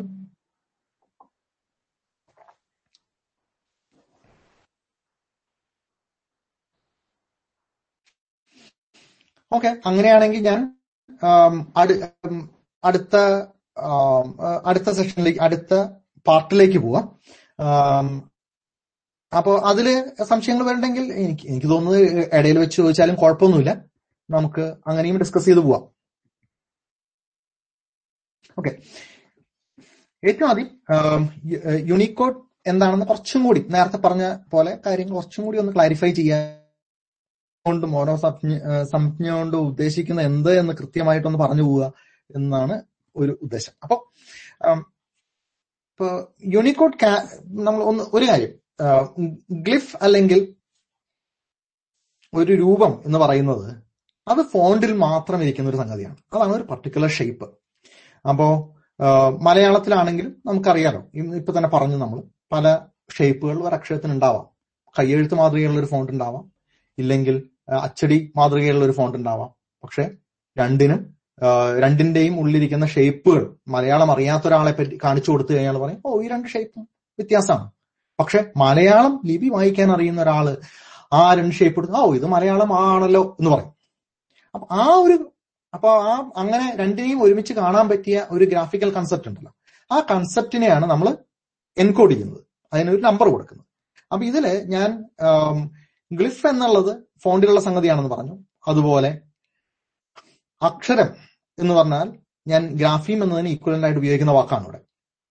പിന്നെ ക്യാരക്ടർ എന്ന് പറഞ്ഞാൽ അക്ഷരത്തിന്റെ കമ്പ്യൂട്ടറിലുള്ള റെപ്രസെന്റേഷൻ അതാണ് ക്യാരക്ടർ ഈ ക്യാരക്ടർ ഒരു യൂണിക്കോഡിൽ വരുമ്പോൾ ഈ ക്യാരക്ടറും ഒരു യൂസർ കാണുന്ന ഗ്രാഫീമും തമ്മിൽ ഒരു ഒന്നേ ഒന്ന് ഒന്നിന് കൃത്യമായിട്ട് പകരം മറ്റൊന്ന് എന്ന് കാണാൻ പറ്റില്ല. പലപ്പോഴും അങ്ങനെയല്ല അത് ചെയ്തിട്ടുള്ളത്. ഇപ്പോ അതിനുള്ള ഉദാഹരണങ്ങളാണ് ഇവിടെ കാണുന്നത്. മ്പ എന്ന് പറഞ്ഞാൽ ഒരു മലയാളിയെ സംബന്ധിച്ചിടത്തോളം അതൊരു സിംഗിൾ ഗ്രാഫിയുമാണ് അത് പക്ഷേ യൂണിക്കോഡിൽ എത്തുമ്പോൾ അതിനെ മുറിച്ച് മാ ചന്ദ്രക്കല പ ആക്കിയിരിക്കുകയാണ്. അതിനെ അബ്സ്ട്രാക്ട് ചെയ്തിട്ടുണ്ട് ഫർദർ ഈ അബ്സ്ട്രാക്ട് ചെയ്യുന്നത് പലപ്പോഴും എന്തെങ്കിലും ഒരു പ്രിൻസിപ്പളിന്റെ ഭാഗമായിരിക്കാം അല്ലെങ്കിൽ ഹിസ്റ്റോറിക്കൽ ആയിരിക്കാം അതെങ്കിൽ അല്ലെങ്കിൽ ഒരു നാഷണൽ ബോഡിയിൽ നിന്ന് എക്സിസ്റ്റ് ചെയ്തൊരു സ്കീം ഇൻഹെറിറ്റ് ചെയ്തതിന്റെ ഭാഗമായിരിക്കാം. പിന്നെ ഇന്ത്യയുടെ കാര്യം നോക്കിക്കഴിഞ്ഞാൽ യൂണിക്കോഡിലത് എൻകോഡ് ചെയ്തിട്ടുള്ളത്. എൻ ചന്ദ്രകല റായാണ്. അങ്ങനെയല്ല ഒരു മലയാളി പൊതുവെ ഈ ഒരു അക്ഷരത്തെ ഇന്ത്യ എന്നുള്ള അക്ഷരത്തെ കാണുന്നത്. പോയുടെ കാര്യവും അതുപോലെ തന്നെ. പോ കാണുമ്പോ മലയാളി അതിനെ മിക്കവാറും കാണുന്നുണ്ടാവുക. എ എന്നുള്ള ചിഹ്നം അത് കഴിഞ്ഞ് പ എന്നുള്ള ചിഹ്നം അത് കഴിഞ്ഞ് ആ എന്നുള്ള ചിഹ്നം. ഒരു ദേവനാഗരി വായിക്കുന്ന ഒരാളെ സംബന്ധിച്ചിടത്തോളം ക്ഷ ഒറ്റക്ഷരാണ് പക്ഷെ അതേപോലെ ബായുടെ കാര്യം പറഞ്ഞ പോലെ തന്നെ അത് കായും വിരാമ എന്നുള്ള ചിഹ്നവും പിന്നെ അത് കഴിഞ്ഞ് അല്ലെങ്കിൽ ഹാലന്ത് എന്ന് പറഞ്ഞ സാധനം പിന്നെ അത് കഴിഞ്ഞ് ഷായുമാണ് പിന്നെ ഗ്യ എന്ന് മിക്കവാറും ആരും ഗ്യ- ഗ്യായനെ ഒരു അക്ഷരമല്ലാതെ കാണുന്നതന്നെയില്ല അത് ജായും ഞായും ചേർന്നതാണെന്ന്. ഇപ്പൊ വട്ട ഇനി വട്ടെഴുത്തിലേക്ക് വരുമ്പോ വട്ടെഴുത്തിലെ പോ എന്നുള്ള അക്ഷരം അതിന്റെ ഷേപ്പ് പായായിട്ട് പ്രത്യേകിച്ച് പ്രത്യക്ഷത്തിൽ നമുക്ക് ബന്ധം കാണാൻ പറ്റാത്തതാണ്. എന്നിരുന്നാലും അതിനെ വേണമെങ്കിൽ അഗെയിൻ നമ്മൾ വട്ടെഴുത്ത് എൻകോഡ് ചെയ്തിട്ടില്ല. അപ്പൊ ഒരു സാധ്യത മാത്രമാണ് നമ്മൾ പറയുന്നത് പാ എന്നും ഓ എന്നുള്ള രണ്ട് ചിഹ്നങ്ങൾ മലയാളത്തിലെ രീതിയിൽ അത് എൻകോഡ് ചെയ്യുകയാണെങ്കിൽ പായും പിന്നെ ഓ എന്നുള്ള ചിഹ്നമായിട്ട് ഓരോ നമ്പറുകൾ കൊടുത്ത് എൻകോഡ് ചെയ്യാവുന്നതാണ്. അറ്റ് ദ എൻഡ് ഈ ഇത് ഉപയോഗിക്കുന്ന യൂണിക്കോഡ് ഉപയോഗിക്കുന്ന സിസ്റ്റങ്ങൾ തമ്മിൽ ഇപ്പോ രണ്ട് മൊബൈൽ ഫോണുകൾ ഞാൻ വിൻഡോസിൽ നിന്ന് സേ ആപ്പിളിന്റെ കമ്പ്യൂട്ടറിലേക്ക് ആപ്പിളിന്റെ ഐഫോണിലേക്ക് ഞാനൊരു മെസ്സേജ് അയക്കുമ്പോഴും ആപ്പിളും മൈക്രോസോഫ്റ്റും എഗ്രി ചെയ്യണം. ഈ ഒരു നമ്പർ എന്ന് പറഞ്ഞാൽ ഈ ഒരു നമ്പർ വട്ടെഴുത്തിലെ പായനെയാണ് റെപ്രസെന്റ് ചെയ്യുന്നത്. രണ്ടുപേരും എഗ്രി ചെയ്യണം. ആ എഗ്രിമെന്റിലാണ് ഇതിന്റെ ക്രക്സ് ഇരിക്കുന്നത്. വൺസ് അത് എഗ്രി ചെയ്ത് കഴിഞ്ഞാൽ രണ്ടുപേർക്കും വിൻഡോസിനും മൈക്രോസോഫ്റ്റിനും സോറി വിൻഡോസിനും ആപ്പിളിനും അല്ലെങ്കിൽ ആൻഡ്രോയിഡിനും ആപ്പിളിനും അവരുടെ ഫോണ്ടിൽ നിന്ന് അവരുടെ സിസ്റ്റത്തിൽ നിന്ന് ഫോണ്ട് എടുത്ത് ഈ ഐഡിയക്ക് കറസ്പോണ്ടിങ് ആയിട്ടുള്ള വിഷ്വൽ ഫോം എന്താണ് എന്ന് കണ്ടുപിടിക്കുകയും അതിനെ കൂട്ടിച്ചേർക്കുകയും ഫർദർ കാര്യങ്ങളൊക്കെയും ചെയ്യാം. ഇനി ഇത് ചെയ്യാനായിട്ട് ഒരു അബ്സല്യൂട്ട് പ്രിൻസിപ്പിൾ ഉണ്ടോ? ഇല്ല ഇതിന് ഒരു അബ്സല്യൂട്ട് പ്രിൻസിപ്പിൾ ഒന്നുമില്ല. ഇത് പലപ്പോഴും കൺവെൻഷൻസും അല്ലെങ്കിൽ അതാത് കൺട്രികളിലെ അതാത് ലിപികളുടെ എക്സ്പെർട്ടുകളുമായിട്ട് ചോദിച്ച് ഏറ്റവും ബെസ്റ്റ് ഏതാണ് എന്ന് കണ്ടുപിടിക്കുക അതനുസരിച്ച് എൻകോഡ് ചെയ്യുക. അപ്പോ എസെൻഷ്യലി നേരത്തെ പറഞ്ഞ പോലെ യൂണിക്കോ കൺസോർഷ്യം ഒരു പാസീവ് ഓർഗനൈസേഷൻ ആണ്. എക്സ്പെർട്ടുകളുടെ കൺസെൻസസ് ഡ്രൈവ് ചെയ്യുന്ന പോലെയാണ് എൻകോഡിംഗ് സംഭവിക്കുന്നത്. ഇനി ജനറലി ഗ്രാഫീമും പിന്നെ എൻകോഡ് ചെയ്യുന്ന ക്യാരക്ടറും യൂണിക്കോഡ് ക്യാരക്ടറും ആ നമ്പറും തമ്മിൽ ഒരു ഒന്നേ ഒന്ന് വൺ ടു വൺ ബന്ധം ഉണ്ടെങ്കിൽ നന്നായി. ഉപയോഗിക്കുന്നവർക്ക് അല്ലെങ്കിൽ കോഡ് എഴുതുന്നവർക്ക് ഈ ഇൻപുട്ട് ടൂൾസും മറ്റും എഴുതുന്നവർക്ക് കുറച്ചുകൂടി എളുപ്പത്തിൽ അത് എളുപ്പത്തിൽ നമുക്ക് ഇത് സോൾവ് ചെയ്യാൻ പറ്റും. ഇനി എളുപ്പത്തിൽ അത് ഇംപ്ലിമെന്റ് ചെയ്യാൻ പറ്റും അല്ലെങ്കിൽ ആൾക്കാർക്ക് ഉപയോഗിക്കാൻ പറ്റും. ഇവിടെ ആന്റണി ഡൈൻ ഒരു ചോദ്യം ചോദിച്ചിട്ടുണ്ട്. ഇന്ത്യയുടെ റെപ്രസെന്റേഷനെ പറ്റി തർക്കം ഇപ്പോഴും നിലനിൽക്കുന്നുണ്ട്. മലയാളത്തിന്റെ എൻകോഡിങ്ങുമായിട്ട് ബന്ധപ്പെട്ട ചോദ്യങ്ങൾ ഞാൻ ഇപ്പോ നമ്മൾ അതിലേക്ക് പോയാൽ ശരിയാവില്ല. കാരണം അത് ആവശ്യത്തിൽ കൂടുതൽ സമയമെടുക്കും. അപ്പോ ഒറ്റ വാക്കിൽ പറഞ്ഞാൽ യൂണിക്കോഡിനെ സംബന്ധിച്ചിടത്തോളം തർക്കം നിലവിലില്ല. അതൊരു സ്റ്റാൻഡേർഡൈസ് ചെയ്യപ്പെട്ട കാര്യമാണ്. ഇനി ഈ പക്ഷേ പലവിധ കാരണങ്ങൾ കൊണ്ട് നമ്മൾ കാണുന്നതും അതിന്റെ ഉള്ളിൽ മെസ്സേജിലുള്ള അല്ലെങ്കിൽ അണ്ടർലൈൻ ആ യൂണിക്കോഡ് ക്യാരക്ടറും തമ്മിലുള്ള ബന്ധം അത്യാവശ്യം കോംപ്ലക്സ് ആണ്. അപ്പൊ ഈ കോംപ്ലക്സിറ്റികൾക്ക് ഒന്ന് രണ്ട് ഉദാഹരണങ്ങൾ കാണിച്ചുതരാം ഇപ്പോ ഒന്ന് നേരത്തെ ചോദിച്ച പോലെ ഒരേ അക്ഷരത്തിന് തന്നെ വിവിധ രൂപങ്ങൾ ഉണ്ടാവാം ഇപ്പോ ഇംഗ്ലീഷിൽ തന്നെ എ എന്നുള്ളതിന് നമ്മൾ സ്ഥിരമായിട്ട് രണ്ട് രൂപങ്ങൾ കാണുന്നുണ്ട്. ജിക്ക് രണ്ട് രൂപങ്ങൾ കാണുന്നുണ്ട്. ഫോണ്ടിൽ തന്നെ. കയ്യെഴുത്തിന്റെ കാര്യമല്ല. പക്ഷെ ഇത് രണ്ടും ഇത് ഓരോന്നിനെയും എ ആയിട്ട് ആയത്തതിനെ എ ആയിട്ടാണ് ആൾക്കാർ വായിക്കുന്നത്. എ എന്ന ഒരു ഗ്രാഫിമിക് കൺസെപ്റ്റ് ഒരു ഗ്രാഫിക്കൽ കൺസെപ്റ്റ് ആണ്. അപ്പോ എയുടെ ഗ്രാഫിയമാണത് ഇത് രണ്ടും. പിന്നെ ജി എന്നതിന്റെ ഗ്രാഫ്യമാണ് രണ്ടും. ഇതുപോലെ തന്നെ മലയാളത്തിലും നമുക്ക് ഒരേ അക്ഷരത്തിന് പല രൂപങ്ങൾ നമ്മൾ കാണുന്നുണ്ട്. ഇപ്പൊ ച എന്ന് പിന്നെ അതുപോലെ തന്നെ ചായയുടെ തന്നെ കുറച്ച് പഴയ കയ്യെഴുത്ത് രൂപം. അപ്പൊ ഒരു കയ്യെഴുത്ത് ഫോണ്ടിൽ നിന്ന് എടുത്തതാണ് ഞാനത്. നായുടെ ഉള്ളിൽ ഒരു കുനിപ്പ് വേണോ വേണ്ടയോ? രണ്ട് രീതിയിലും കാണാറുണ്ട്. ഇനി വട്ടെഴുത്തിന്റെ കാര്യം വരുമ്പോ കാലക്രമത്തിൽ ഓരോ കാലഘട്ടത്തിലും വട്ടെഴുത്തിലെ പല അക്ഷരങ്ങൾക്കും രൂപങ്ങൾ മാറിയിട്ടുണ്ട്. എഴുന്നൂറ്റി എഴുപതിൽ വേൽവിക്കുടി പ്ലേറ്റിൽ കാണുന്ന കായല്ല ആയിരത്തിൽ വരുമ്പോ തിരുവല്ലേ കാണുന്നത്. അല്ലെങ്കിൽ ജ്യൂതശാസ്ത്രത്തെ കാണുന്നത്. തായുടെ കാര്യം വലിയ വ്യത്യാസം സംഭവിച്ചിട്ടുണ്ട്. വ്യത്യാസം കൂടുതൽ വരുന്ന ഒറ്റ അക്ഷ ഒറ്റ വ്യഞ്ജനങ്ങളെ ഞാൻ എടുത്ത് കാണിച്ചതാണ് ഇവിടെ. യാ ലാ പോലുള്ള ഒരു ചിഹ്നമാണെങ്കിൽ പിന്നെ തിരുവല്ലയിൽ എത്തുമ്പോഴേക്കും അതൊരു വാ പോലുള്ള ഒരു ചിഹ്നമായി മാറുന്നത് അല്ലെങ്കിൽ ഗാ തിരിച്ചിട്ട പോലെ ചിഹ്നമാവുന്നു ഇപ്പോ ഇതിനെ ഒക്കെ ഒറ്റ ക്യാരക്ടറായിട്ട് വേണമെങ്കിൽ ഇതിൽ ഓരോ എല്ലാ ഫോമുകളെയും ഒറ്റ ക്യാരക്ടറായിട്ട് എൻകോഡ് ചെയ്യാൻ വേണമെങ്കിൽ പക്ഷെ വട്ടേഴ്സിന്റെ കാര്യം ഇപ്പോൾ എൻകോഡ് ചെയ്യാത്തതുകൊണ്ട് നമുക്ക് അറിഞ്ഞുകൂടാ. പക്ഷെ ബാക്കിയുള്ള കാര്യത്തിൽ അത് അങ്ങനെയാണ് ചെയ്തിട്ടുള്ളത്. ഇംഗ്ലീഷിലും അല്ലെങ്കിൽ ലാറ്റിൻ ലിപിയിലും മലയാള ലിപിയിലും അങ്ങനെയാണ് ചെയ്തിട്ടുള്ളത്. ഇനി ഇത് ഇതിന്റെ തിരിച്ച് വ്യത്യസ്ത അക്ഷരങ്ങൾക്ക് ഒരേ രൂപം ഉണ്ടാവാം. ഇപ്പോ ഒരു വട്ടം അത് കണ്ടു കഴിഞ്ഞാൽ അത് പലതാവും. മിക്കവാറും എല്ലാ ലിപിയിലും ഒരു വട്ടം ഏതെങ്കിലും രീതിയിലുള്ള ഒരു ഗ്രാഫിക്കൽ കൺസെപ്റ്റിനെ റെപ്രസെന്റ് ചെയ്യുന്നുണ്ട്. മേ ബി ഒന്നിൽ കൂടുതൽ. ഇപ്പോ ലാറ്റിനിൽ തന്നെ ലാറ്റിൻ ലിപിയിൽ തന്നെ അത് പൂജ്യത്തിനെ റെപ്രസെന്റ് ചെയ്യാം അല്ലെങ്കിൽ ഓയിനെ റെപ്രസെന്റ് ചെയ്യാം. മലയാളത്തിലാണെങ്കിൽ അത് ട എന്നുള്ള അക്ഷരത്തിനെ റെപ്രസെന്റ് ചെയ്യാം. ഇല്ലെങ്കിൽ പൂജ്യത്തിനെ റെപ്രസെന്റ് ചെയ്യാം. അതുപോലെ തന്നെ ഒരു വര. അത് ഒന്നാവാം lower case L upper case I ആവാം. അപ്പോ നേരത്തെ ചോദിച്ചൊരു ചോദ്യമാണ് ഇപ്പോ വട്ടെഴുത്തിൽ ഇതുപോലെ പരസ്പരം ആശയക്കുഴപ്പമുള്ള അക്ഷരങ്ങൾ അക്ഷരങ്ങളുണ്ട്. ഈ കാണുന്ന ചിഹ്നം ഇപ്പൊ ആദ്യത്തെ ചായും കായും തമ്മിൽ. വേൽവിക്കുടി എന്നുള്ള ചായയാണ് എഴുന്നൂറ്റി എഴുപതിലെ വേൽവിക്കുടി എന്നുള്ള ചായയാണ് ആ എഴുതിയിട്ടുള്ളത് ആദ്യം കാണുന്നത്. ജ്യൂതശാസ്ത്രത്തിൽ കാണുന്ന കായും തമ്മിൽ വ്യത്യാസം കണ്ടുപിടിക്കാൻ ഒത്തിരി ബുദ്ധിമുട്ടാണ് പിന്നെ വായും പായും എപ്പോഴും മാറിപ്പോകുന്നതാണ്. ഇനി കൂട്ടക്ഷരങ്ങളുടെ കാര്യം പറഞ്ഞാൽ വളരെ കൂടുതലുണ്ട്.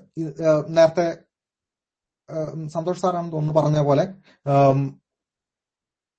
പല കൂട്ടക്ഷര പല കൂട്ടക്ഷരങ്ങൾ അല്ലെങ്കിൽ വ്യഞ്ജനം ചേരുന്ന സ്വര സ്വരസംയുക്തങ്ങൾക്ക് ഇതുപോലെ പ്രശ്നങ്ങളുണ്ട്. എന്നിരുന്നാലും അത് ഇതിനെ വ്യത്യ വ്യത്യസ്തമായിട്ട് എൻകോഡ് ചെയ്യുന്നതിന് ഒരു തടസ്സമല്ല. ഇപ്പോ കാരണം ഒരു വട്ടം എന്നുള്ളത് ഒരു നമ്പറുകളുടെ ഇടയിലാണ് ഒരു സംഖ്യ ഒരു അക്കങ്ങളുടെ ഇടയിലാണ് ഒരു വട്ടം കാണുന്നതെങ്കിൽ മിക്കവാറും അതിനെ പൂജ്യം എന്ന ഒരു ഗ്രാഫിക്കൽ കൺസെപ്റ്റ് ആയിട്ടാണ് ഒരു വായനക്കാരൻ എടുക്കുന്നത്. അതേസമയം ഒരു മലയാളം എഴുത്തിന്റെ നടുവിലാണ് ഈ വട്ടം കാണുന്നതെങ്കിൽ അത് ഠായ് ആയിരിക്കും. അവിടെ ഇത് രണ്ടും വ്യത്യസ്ത ആ കോണ്ടെക്സ്റ്റിൽ നിന്ന് നമുക്ക് മനസ്സിലാവുകയാണ് ഏതാണെന്ന്. അതുപോലുള്ള ഒരു സംഗതി തന്നെയായിരിക്കും മിക്കവാറും ഇവിടെയും സംഭവിക്കാം. ഇനി വേറൊന്ന്. ഇതിന്റെ വായന ഒരക്ഷരത്തിന്റെ വായന എന്ത് അല്ലെങ്കിൽ അതിന്റെ ഉച്ചാരണം എന്ത് എന്നുള്ളത് അല്ല ഒരക്ഷരത്തിനെ തീരുമാനിക്കുന്നത്. നമ്മൾ ഉച്ചാരണത്തെ പറ്റിയോ ഭാഷയെ പറ്റിയോ ഇവിടെ അധികം പ്രാധാന്യം കൊടുക്കുന്നില്ല. പകരം ലിപിയെ പറ്റി മാത്രമാണ്. പലപ്പോഴും ഉണ്ടാവുന്ന ഒരു കൺഫ്യൂഷനാണത് ലിപിയെ നമ്മൾ അതിന്റെ വായന എങ്ങനെ എന്നതിനനുസരിച്ചിട്ട് വേണ്ട എൻകോഡ് ചെയ്യാൻ. ഇല്ല യൂണിക്കോഡിന് അങ്ങനെ ഒരു നിർബന്ധമല്ല. ഇപ്പൊ ഇവിടെ തന്നെ ഇത് ഇംഗ്ലീഷിൽ നിന്നെടുത്ത ഉദാഹരണമാണ് ആദ്യം കാണുന്നത്. ഇപ്പൊ എക്സ് എന്നുള്ളതിനെ ഈ മൂന്ന് കോണ്ടെക്സ്റ്റിലും മൂന്ന് രീതിയിലാണ് വായിക്കുന്നത്. ആദ്യത്തേൽ അതൊരു കൺസണന്റ് പോലെ. അതിന്റെ കൂടെ വവൽസ് ഒന്നും ഇല്ലാതെയാണ് ആ എക്സിനെ അവിടെ ഉപയോഗിക്കുന്നത്. രണ്ടാമത് രണ്ടാമത് താഴെ എക്സ്റേ എന്ന് പറയുന്ന സ്ഥലത്ത് എക്സ് എന്നുള്ളത് അതിന്റെ പേര് എക്സ് എന്നുള്ള പേര് രണ്ട് വവൽസോട് കൂടി തന്നെയാണ് അതിനെ ഉപയോഗിക്കുന്നത്. ഇനി റൈറ്റ് സൈഡിൽ റോമൻ ന്യൂമറൽ സൈഡ് എക്സിന് ഉപയോഗിക്കുമ്പോൾ അവിടെ അതൊരു സംഖ്യയാണ്. സെയിം അക്ഷരം തന്നെയാണ്. പക്ഷേ ഇവിടെ വേറെ രീതിയിലാണ് അതിനെ വായിക്കുന്നത്. ഇപ്പൊ മലയാളത്തിൽ ഇതിന്റെ ഉദാഹരണം പറഞ്ഞാൽ ഇൻ റാ ഇൻ എന്നുള്ള അക്ഷരവും റാ എന്നുള്ള അക്ഷരവും അടുത്തടുത്ത് വന്നു കഴിഞ്ഞാൽ എങ്ങനെ വായിക്കണം? പല രീതിയിൽ വായിക്കാം. പുതിയ ലിപിയിലും കുറച്ച് പഴയ കാലഘട്ടത്തിലും എന്റെ എന്ന് എഴുതി കഴിഞ്ഞാൽ ഇതുപോലെ ഇന്റ ആയിട്ടാണ് അതിനെ വായിക്കുക. ഇനി താഴെ കാണുന്ന കോണ്ടെക്സ്റ്റിലാണെങ്കിൽ അത് എൻ റായ ആയിട്ടാണ് വായിക്കുക. അപ്പോ പല വായനകൾ ഉണ്ടെങ്കിലും ഇതിന്റെ പിന്നിലത്തെ ഗ്രാഫിക്കൽ കൺസെപ്റ്റ് സെയിം ആണ് എന്ന് ആ അതിന്റെ യൂസർ കമ്മ്യൂണിറ്റി അല്ല അക്കാഡമിയെ മനസ്സിലാക്കുന്നുണ്ടെങ്കിൽ അതാണ് ഇവിടുത്തെ അടിസ്ഥാനം. ഇനി എൻകോഡിംഗ് മോഡൽസ് എന്ന് പറയുന്ന ഓക്കെ എന്ന ഒരു സെക്ഷനിലേക്ക് കടക്കുകയാണ്. ഇപ്പൊ എൻകോഡിംഗ് മോഡൽസ് എന്നുകൊണ്ട് ഉദ്ദേശിക്കുന്നത് എന്താണെന്ന് വെച്ച് കഴിഞ്ഞാൽ എൻകോഡ് ചെയ്യാൻ നമ്മൾ ഉപയോഗിക്കുന്ന ഒരു നമ്പറിംഗ് സ്കീം അപ്പോൾ ഈ കാണുന്ന ഗ്രാഫീമുകളെ മുഴുവൻ ഒരു ലിപിയിലെ ഗ്രാഫീമുകളെ മുഴുവൻ എങ്ങനെയാണ് ഒരു നമ്പറിംഗ് സ്കീമിലേക്ക് കൊണ്ടുവന്നിട്ടുള്ളത് എന്നുള്ളതാണ് മൊത്തം എൻകോഡിംഗ് മോഡൽ എന്നുകൊണ്ട് ഉദ്ദേശിക്കുന്നത്.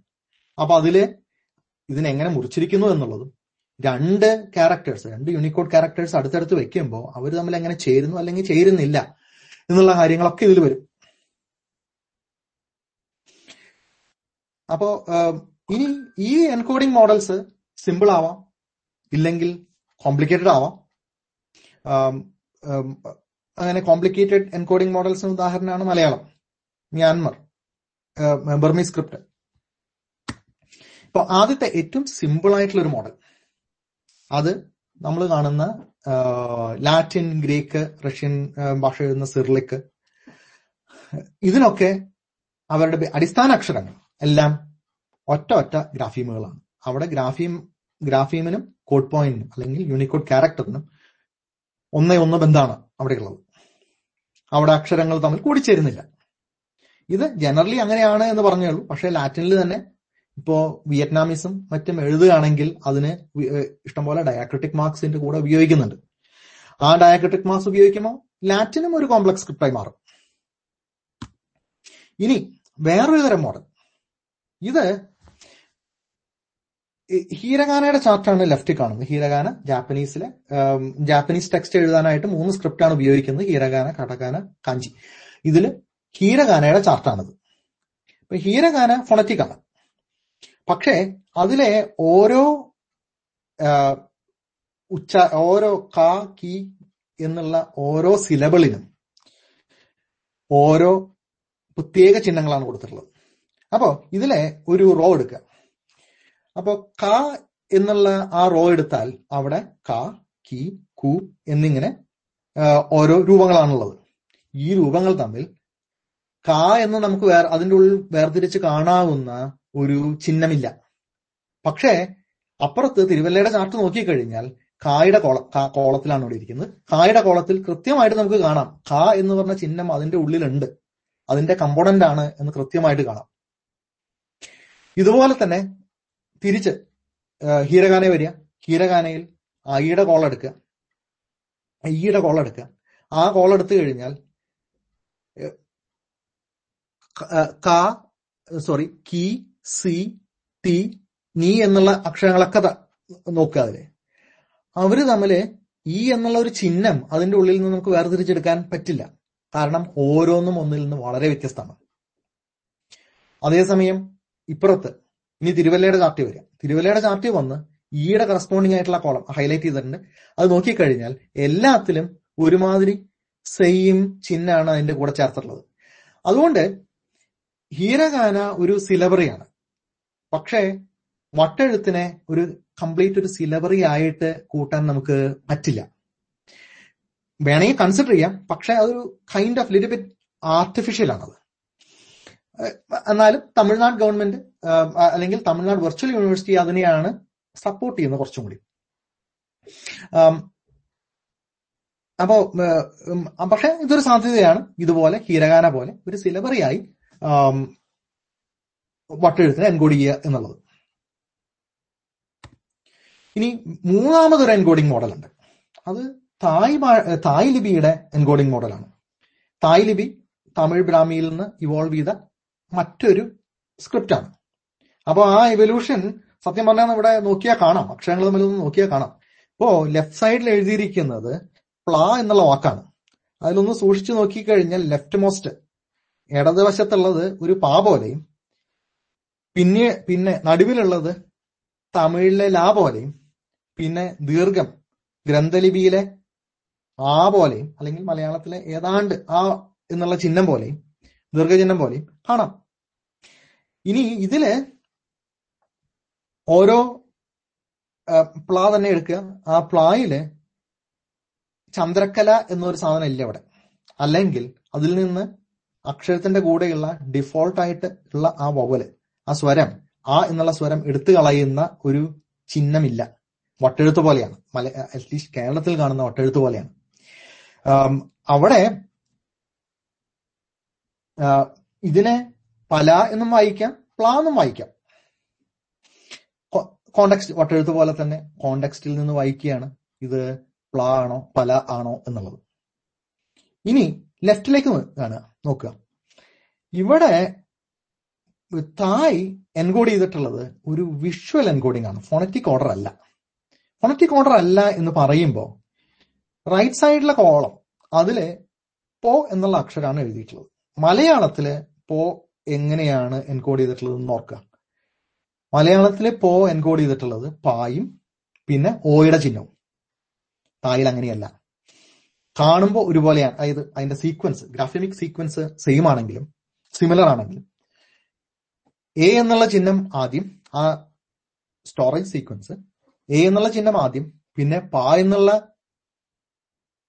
ചിഹ്നം പാ എന്നുള്ള ആ ഗ്രാഫിയും അതിന് കറസ്പോണ്ടിങ് ആയിട്ടുള്ള കോഡ് പോയിന്റ് പിന്നെ ആ എന്നുള്ള ദീർഘത്തിന് കറസ്പോണ്ടിങ് ആയിട്ടുള്ള കോഡ് പോയിന്റ് അപ്പോ മലയാളത്തിൽ പ എന്ന ക്യാരക്ടർ പിന്നെ അത് കഴിഞ്ഞ് ഒ എന്നുള്ള ക്യാരക്ടർ ആണെങ്കിൽ ഇവിടെ എ എന്നുള്ള ക്യാരക്ടർ പ എന്നുള്ള ക്യാരക്ടർ ആ എന്നുള്ള ദീർഘം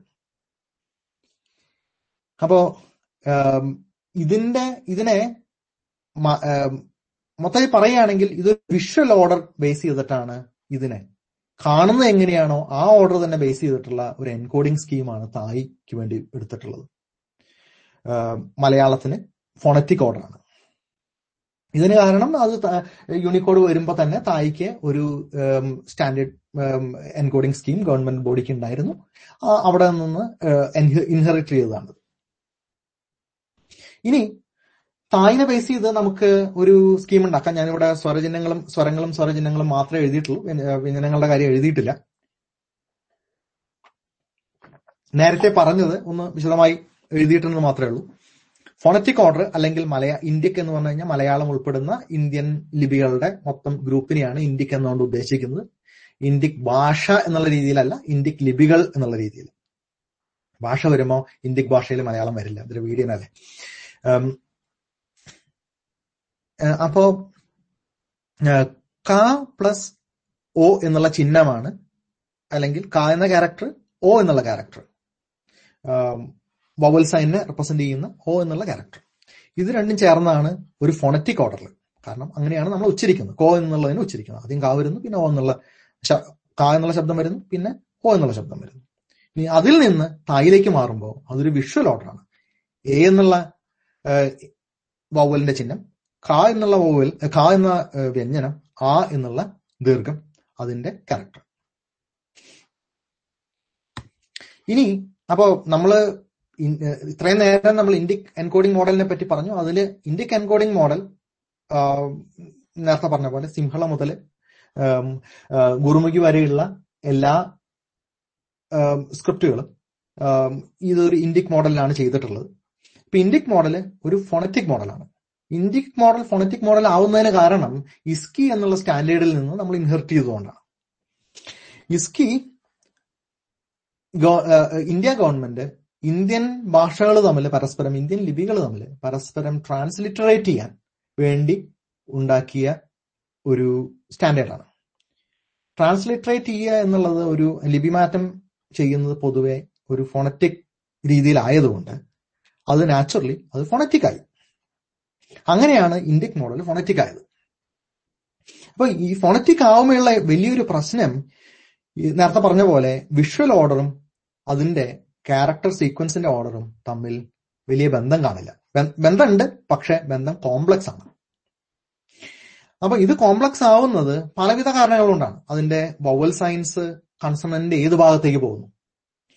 അത് ലെഫ്റ്റിലേക്ക് പോവാം അല്ലെങ്കിൽ റൈറ്റിലിരിക്കാം പൊതിഞ്ഞിരിക്കാം അക്ഷരത്തിനെ. പിന്നെ വിരാമ. വിരാമ എന്ന് പറഞ്ഞാൽ നമ്മളെ സംബന്ധിച്ചിടത്തോളം ചന്ദ്രക്കലയാണ്. പക്ഷെ ചന്ദ്രക്കല പ്രത്യക്ഷത്തിൽ കാണുന്ന ചന്ദ്രക്കല എന്നതിലുപരിയായിട്ട് അതിന് കുറച്ചും കൂടി ധർമ്മങ്ങളുണ്ട് ഒരു ഉദാഹരണത്തിന് മായും പായും കൂട്ടിച്ചേർത്ത് മുമ്പ ഉണ്ടാക്കാനായിട്ട് ഈ വിരാമം തന്നെ ഉപയോഗിക്കുന്നത്. ഈ ചന്ദ്രക്കല പോലുള്ള ക്യാരക്ടർ ഈ ചന്ദ്രക്കല ആയിട്ടുള്ള ക്യാരക്ടർ തന്നെയാണ് ഉപയോഗിക്കുന്നത്. പിന്നെ അതുപോലെ തന്നെ നം രേഫ രേഫം പഴയ മലയാളം ലിപിയിൽ നമ്മൾ രാഫം ഉപയോഗിച്ചിരുന്നു. ബാക്കി ഭാഷകൾ ബാക്കി ലിപികൾ ഇപ്പോഴും ഉപയോഗിക്കുന്നുണ്ട്. ബാക്കി ഇന്ത്യൻ ലിപികൾ ഇപ്പോഴും ഉപയോഗിക്കുന്നുണ്ട്. പിന്നെ കൺസണൻ സൈനുകൾ യ ക്ര അതായത് രായുടെ ചിഹ്നം യായുടെ ചിഹ്നം വായുടെ ചിഹ്നം. അപ്പോ ഇതിൻ ഇതൊക്കെ ഇപ്പോ മുകളിൽ കാണുന്ന ഉദാഹരണത്തിൽ മനസ്സിലാവും. ശ്രേ എന്ന് എഴുതുമ്പോ രാ ഏറ്റവും ഒടുവിലെ വ്യഞ്ജനമാണെങ്കിലും എഴുതി വരുമ്പോ ഇതിന്റെ റിവേഴ്സ് ഓർഡറിലാണ് എഴുതുന്നത്. മലയാളത്തിലെ ചെറിയ അതായത് അതിന്റെ വിഷ്വൽ ഓർഡറും അതിലത്തെ ഫോണറ്റിക് ഓർഡറും തമ്മിൽ അല്ലെങ്കിൽ കോഡ് പോയിന്റ് ഓർഡറും തമ്മിൽ വ്യത്യാസമുണ്ട്. നേരെ തിരിഞ്ഞു പോകുന്നുണ്ട്. ഇനി അതിന് താഴെ കാണുന്ന കാര്യം കന്നഡയാണ്. അടുത്ത വരി കന്നഡയാണ്. കന്നഡയിൽ ഏതൊക്കെയാണ് അക്ഷരങ്ങൾ എന്നുള്ളത് ചെറുതായിട്ട് മാർക്ക് ചെയ്തിട്ടുണ്ട്. മലയാളത്തിൽ എങ്ങനെയാണോ ചിഹ്നങ്ങൾ ചേരുന്നത് അതുപോലെയല്ല പലതും അതുപോലെയല്ല കന്നഡയിൽ ചേരുന്നത്. കന്നഡയിൽ ആദ്യം കാണുന്ന രാ ഒരു രേഖമായി സായുടെ റൈറ്റ് സൈഡിലേക്ക് മാറുന്നു. അത് കഴിഞ്ഞ് ഈ സ്വരചിഹ്നം അതിന്റെ ബേസ് ആയിട്ടുള്ള സായുടെ മുകളിലാണ് കൊണ്ടുപോയിടുന്നത് മലയാളത്തിൽ എപ്പോഴും അവസാനത്തെ വ്യഞ്ജനത്തോടു കൂടിയേ ചേരുക. ഇവിടെ ഇത് നടുവിലത്തെ ബേസിനോട് കൂടിയാണ് ചേരുന്നത്. പിന്നെ താഴെ സബ്സ്ക്രിപ്റ്റ് ആയിട്ട് ബാക്കി സ്വര ചിഹ്ന സോറി വ്യഞ്ജനങ്ങളുടെ ചിഹ്നങ്ങൾ ചേരുന്നു. അത് മലയാളത്തിൽ ഏകദേശം പലയിടത്തും അതുപോലെയാണ്. ഇത് കാണിച്ചതിന്റെ കാരണം എന്താണെന്ന് വെച്ച് കഴിഞ്ഞാൽ മലയാളവും കന്നഡയും തമ്മിൽ വ്യത്യാസമുണ്ട്.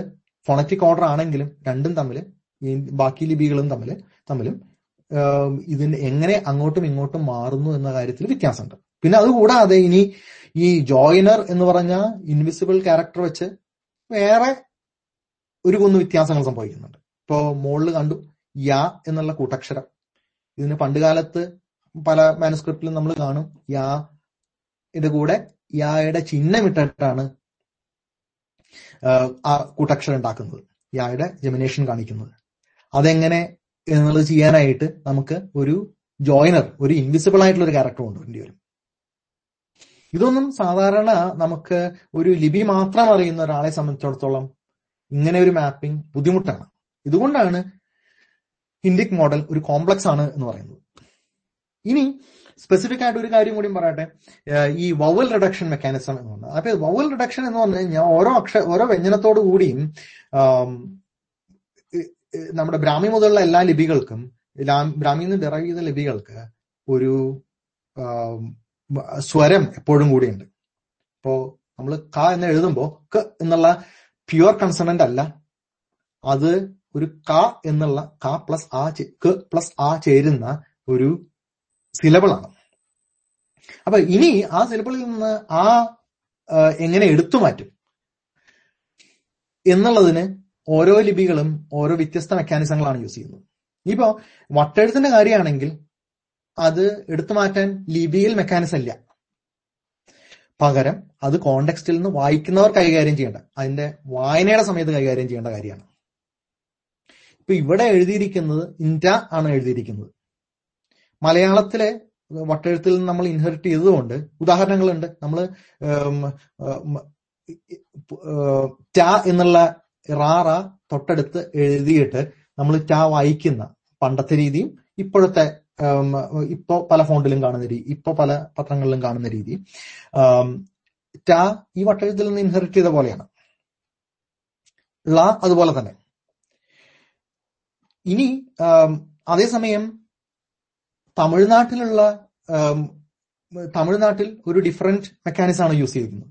കാരണം ഇത് മിക്കവാറും തമിഴ് ബ്രാഹ്മിയിൽ നിന്ന് പല രീതിയിൽ ഇവോൾവ് ചെയ്തുകൊണ്ടായിരിക്കും. തമിഴ് ബ്രാഹ്മിക്ക് ഈ വവൽ റെഡ്യൂസ് ചെയ്യാനായിട്ട് മൂന്ന് മൂന്ന് രീതികൾ ഉണ്ടായിരുന്നു എന്ന് കേട്ടിട്ടുണ്ട്. അതിലെ ഒരു രീതിയിൽ വട്ടെഴുത്ത് പരിണമിച്ചു. മറ്റൊരു രീതിയിലായിരിക്കണം വട്ടെഴുത്ത് തന്നെ കേരളത്തിലെ വട്ടെഴുത്ത് പരിണമിച്ചു. അതിലെ മൂന്നാമത്തെ രീതിയാണ് തമിഴ്നാട്ടിലെ വട്ടെഴുത്ത് സ്വീകരിച്ചത്. അവരെ വവൽ എടുത്തു കളയാനായിട്ട് ഒരു പുള്ളി അതിനോട് കൂടെ ചേർക്കുന്നു. ഇന്നത്തെ തമിഴിലുള്ള പോലെ. ഈ പുള്ളി തമിഴ്നാട്ടിൽ ഒരു കുറച്ചു കാലം കഴിയുമ്പോൾ വട്ടെഴുത്ത് തന്നെ കുറച്ചു കാലം കഴിയുമ്പോൾ മൊത്തം അപ്രത്യക്ഷമാവുകയും പിന്നെ അതിനുശേഷം വളരെ അടുത്ത കാലത്ത് അടുത്ത കാലത്ത് കഴിഞ്ഞ ഒന്ന് രണ്ട് നൂറ്റാണ്ടുകളിൽ അത് വീണ്ടും പ്രത്യക്ഷപ്പെടുക ചെയ്യുന്നു തോന്നുന്നു. എന്തായാലും നടുവിൽ കാണുന്നത് വേൽവിക്കുടി എന്നുള്ള പ്ലേറ്റിൽ വേൽവിക്കുടിയിൽ നിന്നുള്ള പ്ലേറ്റിൽ നിന്ന് എഴുന്നൂറ്റി എഴുപതിലെ വേൽവിക്കുടി പ്ലേറ്റിൽ നിന്നുള്ള സ്കാനാണ്. അതിൽ ട എന്ന് എഴുതിയിരിക്കുന്നതാണ് കാണുന്നത്. അതിൽ റാക്ക് ശേഷം ഒരു ചന്ദ്രക്കലയ്ക്ക് ഈക്വലന്റ് ആയിട്ട് അവിടെ ഒരു കുത്തിട്ടിട്ടുണ്ട്. ആ റായിൽ നിന്ന് ഡിഫോൾട്ട് ആയിട്ടുള്ള ആ എന്നുള്ള സ്വരം എടുത്തു മാറ്റാനായിട്ട് അതിന്റെ റാ രണ്ട് റാ ചേരുന്ന ട എന്ന കൂട്ടക്ഷരം ഉണ്ടാക്കാനായിട്ട്. അതിന് മാത്രമല്ല ഈ കുത്ത് ഉപയോഗിച്ചിട്ടുള്ളത്. ഈ കുത്ത് ഉപയോഗിച്ചിട്ടുള്ളത് സ്വരങ്ങളെ ചെറുതാക്കാനും ഉപയോഗിച്ചിട്ടുണ്ട്. അതായത് അതുകൊണ്ടാണ് അതിന് വവൽ റിമൂവൽ അല്ല വവൽ റിഡക്ഷൻ മെക്കാനിസം എന്ന് പറയുന്നത്. അതായത് ചെറിയ ഷോർട്ട് ചെറിയ ഷോർട്ടായിട്ടുള്ളതിനെ ഇല്ലാതാക്കാനും ലോങ് ആയിട്ടുള്ളതിനെ ഷോർട്ട് ആക്കാനും. ഇപ്പോ ആ കുത്തില്ലായിരുന്നെങ്കിൽ മൂന്നാമത്തെ പടത്തിനെയാണ് ഞാൻ പറയുന്നത്. കുത്തില്ലായിരുന്നെങ്കിൽ അതിനെ കോ എന്ന് നീട്ടി വായിക്കണം. ദീർഘമാണ്. ഇനി കുത്തു വെക്കുമ്പോൾ അതിനർത്ഥം അതിനെ കോ എന്ന് നീട്ടി വായിക്കരുത് അതിനെ കോ എന്ന ഹ്രസ്വമായി വായിക്കണം എന്നാണ് അർത്ഥം. അത് മൂന്നാമത്തെ തമിഴ് ബ്രാഹ്മി മൂന്നാമത്തെ തമിഴ് ബ്രാഹ്മി മോഡലും ഇങ്ങനെ തന്നെയാണ്. ഇനി തായ് സ്ക്രിപ്റ്റിലും തമിഴ് ബ്രാഹ്മിയിൽ നിന്ന് ഇവോൾവ് ചെയ്തിട്ടുള്ള തായ് സ്ക്രിപ്റ്റിലും ഈ ഇതുപോലുള്ള ചിഹ്നങ്ങൾ നമുക്ക് കാണാം. സ്വരത്തിന്. കാരണം അത് തായ് ഒരു ടോണൽ ലാംഗ്വേജ് ആണ്. അതുകൊണ്ട് സ്വരത്തിന്റെ ടോൺ പല ടോണുകൾ അവർക്ക് മാർക്ക് ചെയ്യാനുണ്ട്. ഈ ടോൺ മാർക്ക് ചെയ്യാനായിട്ടും സ്വരത്തിനെ ചെറുതാക്കാനും തായ് സ്ക്രിപ്റ്റും ഇതുപോലെ പുള്ളി പോലെ കുറച്ചും കൂടി കോംപ്ലിക്കേറ്റഡ് ആയിട്ടുള്ള ചിഹ്നങ്ങൾ ചേർക്കുന്നുണ്ട്. ഇനി അപ്പോ ഈ ഇന്ത്യൻ മോഡലിൽ നിന്ന് നമുക്ക് ചില വേരിയേഷൻസ് നേരത്തെ പറഞ്ഞല്ലോ നമ്മൾ മലയാളത്തിലെ എൻകോഡിംഗ് മോഡലിൽ നിന്ന് സ്വല്പം വ്യത്യാസങ്ങൾ നമുക്ക് പരിഗണിക്കാവുന്നതാണ്. ഇതൊക്കെ ചെയ്യണം എന്നല്ല പരിഗണിക്കാവുന്നതാണ്. ഒന്ന് ഒരു മിനിറ്റ് ഇതിന്റെ ഇടയിൽ ചോദ്യം. ഇംഗ്ലീഷിന് ഇംഗ്ലീഷിന് പല ഫോണ്ടുകൾ ഉള്ള പോലെ വട്ടെഴുതുന്നു സന്തോഷിന്റെ കയ്യിൽ നിന്നാണ്. വട്ടെഴുത്തിന് ഓരോ നൂറ്റാണ്ടിലും ഓരോ ഫോണ്ട് ഉണ്ടാക്കിക്കോട്ടെ. അങ്ങനെ തന്നെയാണ് വേണ്ടി വരിക. കാരണം ചിലപ്പോ ഓരോ നൂറ്റാണ്ടിന് മാത്രമായിരിക്കില്ല. ഓരോ തിരുവല്ലയ്ക്ക് ഒരു ഫോണ്ട് അത് കഴിഞ്ഞ് ഏകദേശം അതേ നൂറ്റാണ്ടിൽ ഉണ്ടായിട്ടുള്ള ജൂതശാസ്ത്രത്തിന് വേറൊരു ഫോണ്ട് അങ്ങനെ ഉണ്ടാക്കേണ്ടി വരും. കാരണം തിരുവല്ലയിലെ വളരെ കാലിഗ്രാഫിക് ആയിട്ടുള്ള അക്ഷരങ്ങളിൽ നിന്ന് വളരെ വ്യത്യാസമാണ് ജൂതശാസ്ത്രത്തിലെ ആ, ഉം, ലെ- അക്ഷരങ്ങളുടെ ഷേപ്പ് അപ്പോ ഈ പ്ലാൻ വേരിയേഷൻ വണ്ണിലേക്ക് വരിക. അതിന് മലയാളത്തിന്റെ രീതിയിൽ ഓരോ ഓരോ സ്വരവും ആ സ്വരത്തിന്റെ ചിഹ്നവും അങ്ങനെയായിരുന്നു മലയാളത്തിലുണ്ടായിരുന്നത്. ഇതിൽ തന്നെ നമുക്ക് കുത്ത് എന്നുള്ള സാധനം ഇവിടെ സെപ്പറേറ്റ് ആയിട്ട് ഇരിക്കുന്നത് കൊണ്ട് ഒരു പ്രത്യേക യൂണിറ്റ് ആയിട്ട് മാറി അക്ഷരത്തിൽ നിന്ന് മാറി ആ കുത്ത് അല്ലെങ്കിൽ പുള്ളി ഇരിക്കുന്നത് കൊണ്ട് നമുക്ക് എ എന്നുള്ള സ്വരമോ അതിന്റെ ചിഹ്നമോ എൻകോഡ് ചെയ്യാതെ ആ കുത്ത് സെപ്പറേറ്റ് വേറൊരു ക്യാരക്ടർ ആയിട്ട് ഇടാം. അപ്പൊ അങ്ങനെ വരുമ്പോ ക്യാരക്ടർ സീക്വൻസ് എങ്ങനെ മാറും എന്നുള്ളതാണ് താഴെ കാണിച്ചിട്ടുള്ളത്. മലയാളത്തിന്റെ രീതിയിൽ ചെയ്താൽ മുകളിൽ കാണുന്ന പോലെയും അത് കഴിഞ്ഞ് ഈ വേരിയേഷൻ ചെയ്താൽ അതിന്റെ താഴെ കാണുന്ന പോലെയും. അതായത് എ എന്ന് എഴുതി അതിൽ നിന്ന് കുത്തിട്ട് ഇത് റിമൂവ് ചെയ്യുന്ന പോലെ അതിലെ ദീർഘം റിമൂവ് ചെയ്ത് അതിനെ ഹ്രസ്വമാക്കുന്ന പോലെ. ഇന്ന് തൊട്ട് മുമ്പ് പറഞ്ഞ വവൽ റിഡക്ഷൻ മെക്കാനിസം യൂസ് ചെയ്യുന്ന പോലെ. ഇത് ഇത് തന്നെ ഓയുടെ കാര്യത്തിൽ. ഇനി ഇതിന് തന്നെ ഒരു ഫർദർ വേരിയേഷൻ നമുക്ക് കൊണ്ടുവരാം. അതായത് ഓ എന്നുള്ളത് രണ്ട് ലെഫ്റ്റിലും റൈറ്റിലും ഓരോ ചിഹ്നങ്ങൾ ചേർത്താണ്. അതിനെ സ്പ്ലിറ്റ് ചെയ്ത് നമുക്ക് ഫോണറ്റിക് ഓർഡറിൽ ഇതുപോലെ റെപ്രസെന്റ് ചെയ്യാം. ക എ എന്നുള്ള ചിഹ്നം പിന്നെ ആ എന്നുള്ള ചിഹ്നം. അത് മൂന്നും ചേരുമ്പോൾ കോ ആവുന്നു. മലയാളത്തിൽ അങ്ങനെയല്ല. മലയാളത്തിൽ കായും ഓയുടെ ചിഹ്നവും ചേരുമ്പോഴാണ് കോ ആവുന്നത്. ആ ഓയുടെ ചിഹ്നത്തിനെ മുറിക്കുക എന്നാണ് ഉദ്ദേശിച്ചത്. രണ്ടാമത്തെ വേരിയേഷൻ. ഇനി അടുത്തൊരു ടോപ്പിക്ക് പറയാനുള്ളത് യൂണിഫിക്കേഷനെ പറ്റിയിട്ടാണ്. യൂണിഫിക്കേഷൻ എന്ന് പറഞ്ഞു കഴിഞ്ഞാൽ എങ്ങനെ പല ഷേപ്പുകളുള്ളതിന് ഒരു കോഡ് പോയിന്റ് കൊടുത്തിരിക്കുന്നു. അതിന് യൂണിക്കോഡിലുള്ള ഉദാഹരണങ്ങൾ എന്ത് ഇപ്പോ അതിന് ഏറ്റവും വലിയ ഉദാഹരണം ഹാൻ യൂണിഫിക്കേഷൻ ആണ് ഹാൻ എന്ന് പറഞ്ഞ ചൈനീസ് ലിപി ചൈനയിൽ നിന്ന് ഇൻഹെറിറ്റ് ചെയ്ത നമ്മുടെ ബ്രാഹ്മിയുടെ ഹെജമണി പോലെ അവിടെ ഒരു ചൈനീസ് ലിപിയുടെ ഹെജമണി ആ ഈസ്റ്റ് ഏഷ്യയിൽ ഉണ്ടായിരുന്നു.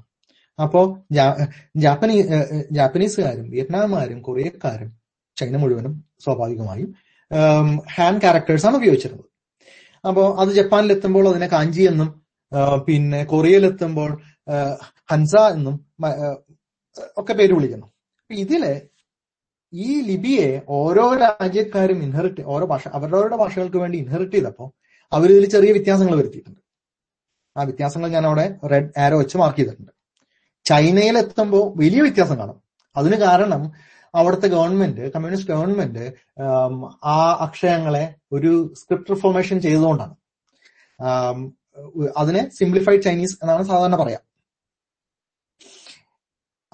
യൂണിക്കോഡ് എന്ത് ചെയ്തതെന്ന് വെച്ച് കഴിഞ്ഞാൽ ഈ ഇവരെ എല്ലാവരെയും യൂണിഫൈ ചെയ്ത് ഈ പറഞ്ഞ എല്ലാ ഷേപ്പുകൾക്കും ഒരു കോഡ് ഒരേ കോഡ് പോയിന്റ് ആണ് കൊടുത്തിട്ടുള്ളത്. ഇതൊരു ബിഗ് യൂണിഫിക്കേഷൻ എഫർട്ടാണ് കാരണം ഹാൻഡ് ക്യാരക്ടേഴ്സിന്റെ എണ്ണം നൂറും ഇരുന്നൂറും അല്ല പതിനായിരവും ഇരുപതിനായിരം ഒക്കെയാണ്. അപ്പോ അതിനെ യൂണിഫൈ ചെയ്യുക എന്ന ഒരു ബൃഹത്തായ ഉദ്യമായിരുന്നു എന്നാലും അങ്ങനെ ഒന്ന് ചെയ്തിട്ടുണ്ട് എന്ന് പറയുന്നു. നമ്മൾ വട്ടെഴുത്തിന്റെ കാര്യത്തിൽ അങ്ങനെ ചെയ്യണം എന്നോ ഒന്നുമല്ല ഉദ്ദേശിച്ചത്. ഇനി ബ്രാഹ്മിയിൽ ഇതുപോലെ യൂണിഫിക്കേഷൻ നടന്നു. ബ്രാഹ്മി വളരെ അടുത്ത എൻകോഡ് ചെയ്യപ്പെട്ട സാധനമാണ്. ബ്രാഹ്മിയിൽ ഇതുപോലെ ഒരു യൂണിഫിക്കേഷൻ നടന്നിട്ടുണ്ട്. അപ്പോ ബ്രാഹ്മി നാച്ചുറലി പല സ്ഥലങ്ങളിലും ഒരു കയ്യെഴുത്താണ് അല്ലെങ്കിൽ ഇൻസ്ക്രിപ്റ്റ് ആണ്. സോറി ഇൻസ്ക്രിപ്ഷൻ ആണ്. അത് ഓരോ നാടുകളിലും ഓരോ ദേശങ്ങളിലും ഓരോരുത്തരും അതിനെ പല രീതിയിൽ ചെറിയ ചെറിയ വേരിയേഷൻസ് ഉണ്ടായിട്ടുണ്ട്. ആ വേരിയേഷനുകളുടെ ഒരു ചിത്രമാണ് മുകളിൽ കൊടുത്തിട്ട് അവിടെ കൊടുത്തിട്ടുള്ളത് ആ ചാർട്ടാണ് കൊടുത്തിട്ടുള്ളത്. റൈറ്റ് സൈഡിൽ തമിഴ് ബ്രാഹ്മിയുടെ മാങ്കുളം ഇൻസ്ക്രിപ്ഷൻ ആണ്. അപ്പോ ഇത് ഇവരൊക്കെ തമ്മിൽ ചെറിയ ചെറിയ വ്യത്യാസങ്ങളുണ്ട്.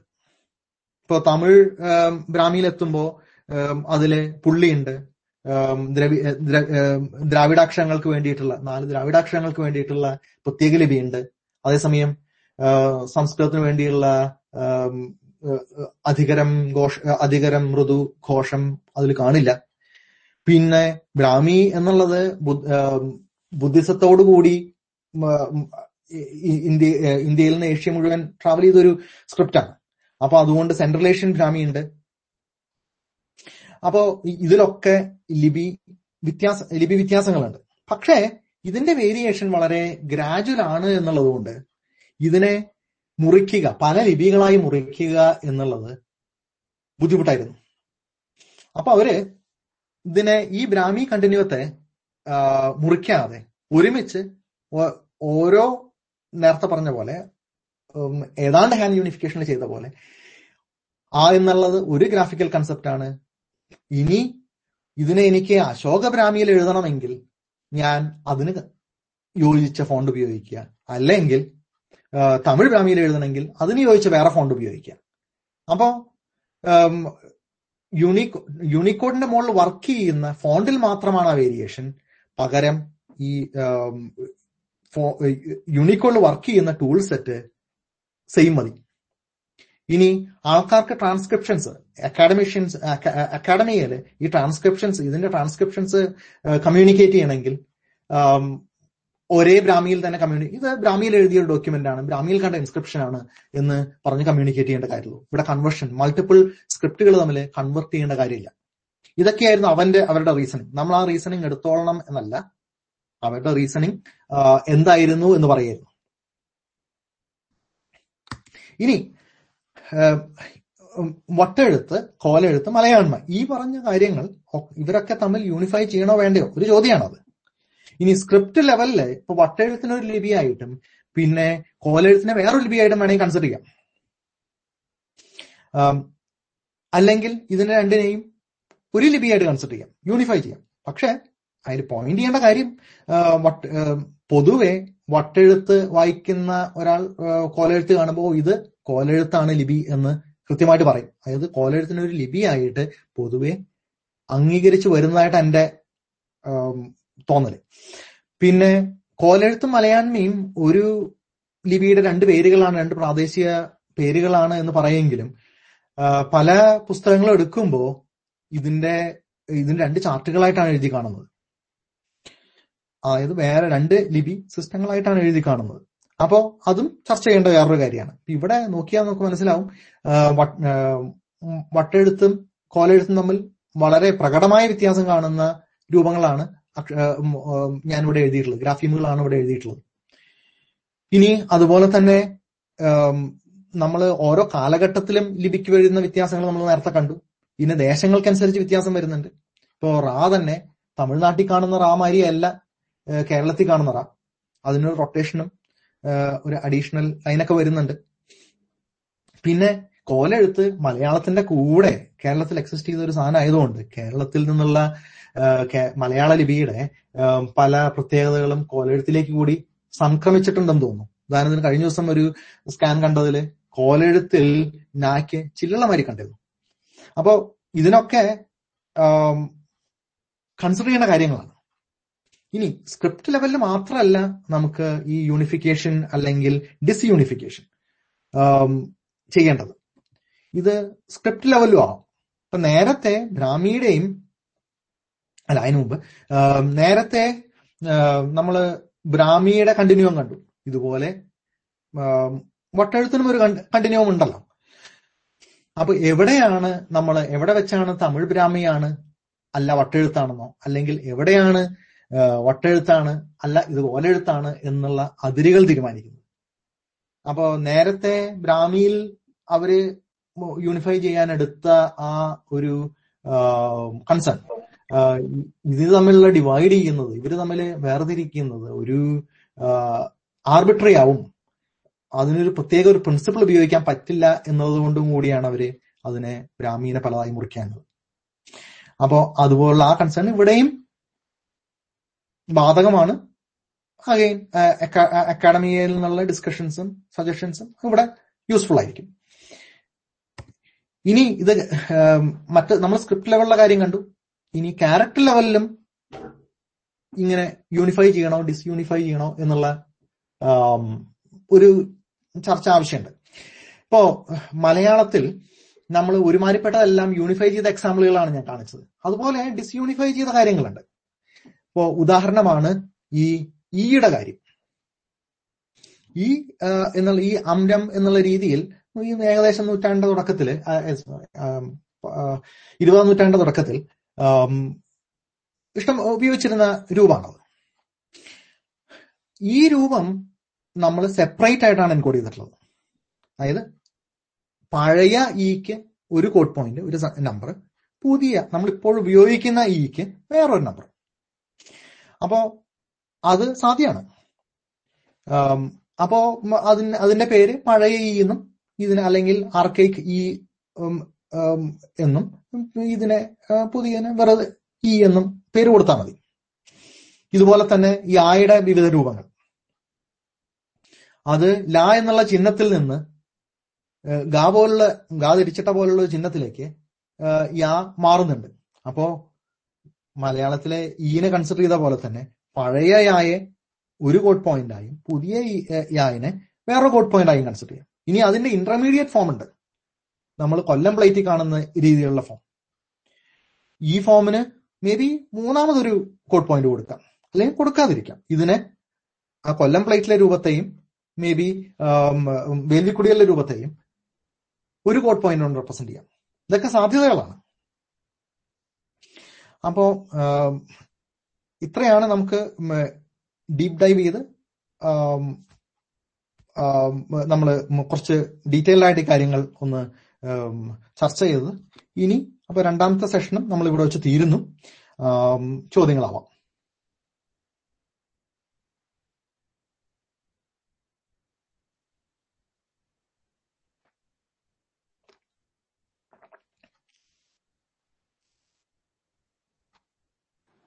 ഹലോ ചോദ്യങ്ങൾക്ക് മൈക്ക് ഓൺ ചെയ്ത് സ്വയം ഒന്ന് പരിചയപ്പെടുത്തി ചോദിക്കാം കേട്ടോ.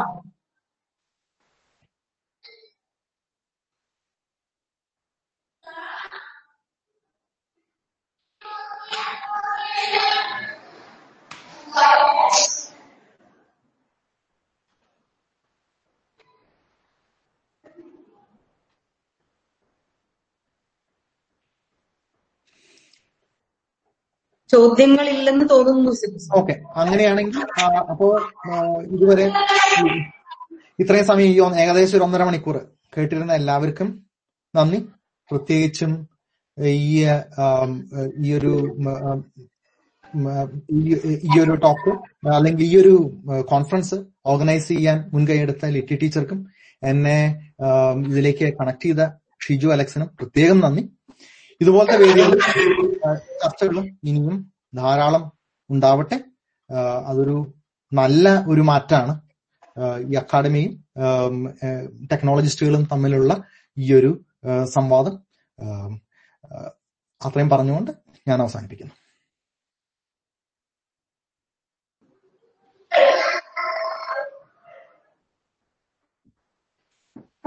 നമ്മളുടെ ഇന്നത്തെ സെഷൻ ഇവിടെ അവസാനിക്കുകയാണ്. തീർച്ചയായിട്ടും മലയാളം പഠിച്ചുകൊണ്ടിരിക്കുന്ന കുട്ടികളെ സംബന്ധിച്ചിടത്തോളം വേറെ ഒരു ലോകത്തേക്ക് പ്രവേശിച്ച ഒരു ഫീൽ ആയിരിക്കണം ഇന്ന് ഉണ്ടാവുക എന്ന് തോന്നുന്നു. കാരണം അവരെ സംബന്ധിച്ചിടത്തോളം കമ്പ്യൂട്ടറിൽ എങ്ങനെയാണ് മലയാളം ഫേസ്ബുക്കിലും വാട്സാപ്പിലും ഒക്കെ ഇങ്ങനെ എഴുതിക്കൊണ്ടിരിക്കുമ്പോഴും എങ്ങനെയാണ് ഈ ഒരു ലിപി അവരുടെ ഫോണിലേക്ക് വിരൽത്തുമ്പിലൂടെ കടന്നു വരുന്നത് എന്ന് എങ്കിലും നമ്മുടെ യുജി അതൊക്കെ മനസ്സിലാക്കി കാണുമെന്ന് വിചാരിക്കുന്നു. ഈ ഒരു സെഷൻ തീർച്ചയായും നമ്മളെ സംബന്ധിച്ചിടത്തോളം ഒരു വെല്ലുവിളി ഉണർത്തുന്ന ഒരു സെഷൻ തന്നെയാണ്. കാരണം ഇനിയും നിരവധി മേഖലകളിലൂടെ കടന്നുപോയി മാത്രം തെളിഞ്ഞു വരേണ്ട ഒരുപാട് കാര്യങ്ങൾ ഇനിയും ബാക്കിയാകുന്നുണ്ട് എന്ന തിരിച്ചറിവോട് കൂടിയാണ് നമ്മൾ ഈ ഒരു സെമിനാർ സീരീസിലെ അവസാനത്തെ ടെക്നിക്കൽ സെഷൻ അവസാനിക്ക അവസാനിപ്പിക്കുന്നത്. ഒരുപാട് മുന്നോട്ടേക്ക് പോയിരിക്കുന്ന പ്രത്യേകിച്ചും ഈ യൂണിക്കോഡിന്റെ എൻകോഡിംഗ് പ്രവർത്തനങ്ങളുമായി ബന്ധപ്പെട്ടുള്ള റിസർച്ചുകളുമായി ഒരുപാട് മുന്നോട്ടേക്ക് പോയിരിക്കുന്ന ഷിജു അലക്സ് സിബു സുനിൽ തുടങ്ങിയ ടീം അംഗങ്ങളുടെ പ്രവർത്തനങ്ങളെല്ലാം തന്നെയും നമ്മൾ ഈ ഒരു പ്രസന്റേഷനിൽ കൃത്യമായി നോക്കിക്കണ്ടതാണ്. നമുക്കിവിടെ സന്ധ്യയാണ്. സിബു സാറിന് ഊണ് കഴിക്കേണ്ട സമയമായിരിക്കും എന്ന് വിചാരിക്കുന്നു.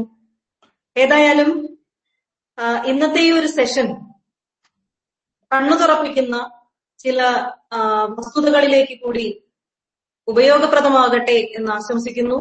നാളെ നമുക്കൊരു ചർച്ച വേണ്ടതുണ്ട്. ഇനി നമ്മളുടെ ഇതുവരെയുള്ള ടെക്നിക്കൽ സെഷനുകളിൽ രണ്ട് സെറ്റാണ് ബാക്കിയുള്ളത്. അത് രണ്ടും കൂടി ഒരുമിച്ചാണ് നമ്മൾ ഇനി പ്ലാൻ ചെയ്യാൻ വിചാരിക്കുന്നത്. കർണാടക സംസ്ഥാനത്ത് നിന്നും അതുപോലെ തമിഴ്നാട് അതോടുകൂടി ആ സൗത്ത് ഇന്ത്യയെ മുഴുവനും റെപ്രസെന്റ് ചെയ്യാവുന്ന രീതിയിലുള്ള സെഷനുകൾ ടോക്കുകളും കൂടി ഉൾപ്പെടുത്തിയിട്ടാണ് നമ്മളൊരു സെഷൻ ഇനി ആലോചിക്കുന്നത്. നമ്മൾ ഈ ഒരു ഈ ഒരു ഘട്ടത്തിൽ നിന്ന് നമുക്കത് മിസ് മിസ്സായി പോയിട്ടുണ്ട്. അതൊരു അടുത്ത ഒരു സെക്ഷനായ സെക്ഷനിലേക്ക് നമ്മൾ മാറ്റി വെക്കുന്നതാണ്. അതോടൊപ്പം തന്നെ ഈ വട്ടെഴുത്തിന്റെ ഗവേഷണ പ്രവർത്തനങ്ങളെയും എങ്ങനെ ഏകോപിപ്പിക്കാമെന്നും എങ്ങനെ ഈ ഒരു മേഖലയിൽ കൂടുതൽ അറിവിന്റെ വികേന്ദ്രീകരണം നടത്താമെന്നുമൊക്കെ ഒരു ഗൗരവകരമായ ഒരു ആലോചന നാം തുടങ്ങി വെക്കേണ്ടതുണ്ട്. അപ്പോ ഇന്ന് ഈ വേദിയിൽ സന്നിഹിതരായിരിക്കുന്ന ഓരോരുത്തരെയും നാളെ ആ ഒരു സജീവമായ ഒരു ചർച്ചയിൽ പങ്കാ സജീവ പങ്കാളിത്തം ഉണ്ടാവണം എന്ന് അഭ്യർത്ഥിക്കുന്നു. ഇന്നത്തെ ഈ ഒരു സെഷൻ സത്യത്തിൽ ഇന്ന് നമ്മളുടെ റിസോഴ്സ് പേഴ്സൺ ആയിട്ടുള്ള സിബുസാറിന്റെയും ഷിജുവിന്റെയും സുനിലിന്റെയും എല്ലാം നിയന്ത്രണത്തിൽ തന്നെയുള്ള ഒരു സെഷൻ തന്നെയാണ്. ഇനിയും നമുക്ക് അടുത്ത ഒരു പദ്ധതികളിലേക്ക് ഈ ഒരു ഗൈഡൻസ് തീർച്ചയായും ഉണ്ടാകും എന്ന് തന്നെ നാം പ്രതീക്ഷിക്കുന്നു. ഇന്ന് ഈ വേദിയിൽ എത്തിച്ചേർന്ന എല്ലാവർക്കും പ്രത്യേകിച്ചും ശ്രീ സിബു സി ജെക്കും ഔപചാരികമായി നന്ദി രേഖപ്പെടുത്തിക്കൊള്ളുന്നു. ചാറ്റ് ബോക്സിൽ നിങ്ങളുടെ ഫീഡ്ബാക്ക് ഫോം പോസ്റ്റ് ചെയ്തിട്ടുണ്ട്. ഫീഡ്ബാക്ക് ഫോം ഫില്ല് ചെയ്യുക. നാളെ വീണ്ടും കൃത്യം അഞ്ചു മണിക്ക് നമ്മൾ ഇതിന്റെ ചർച്ചയിലേക്ക് പ്രവേശിക്കുന്നതാണ്. എല്ലാവർക്കും നന്ദി. മീറ്റിംഗ് അവസാനിച്ചിരിക്കുന്നു.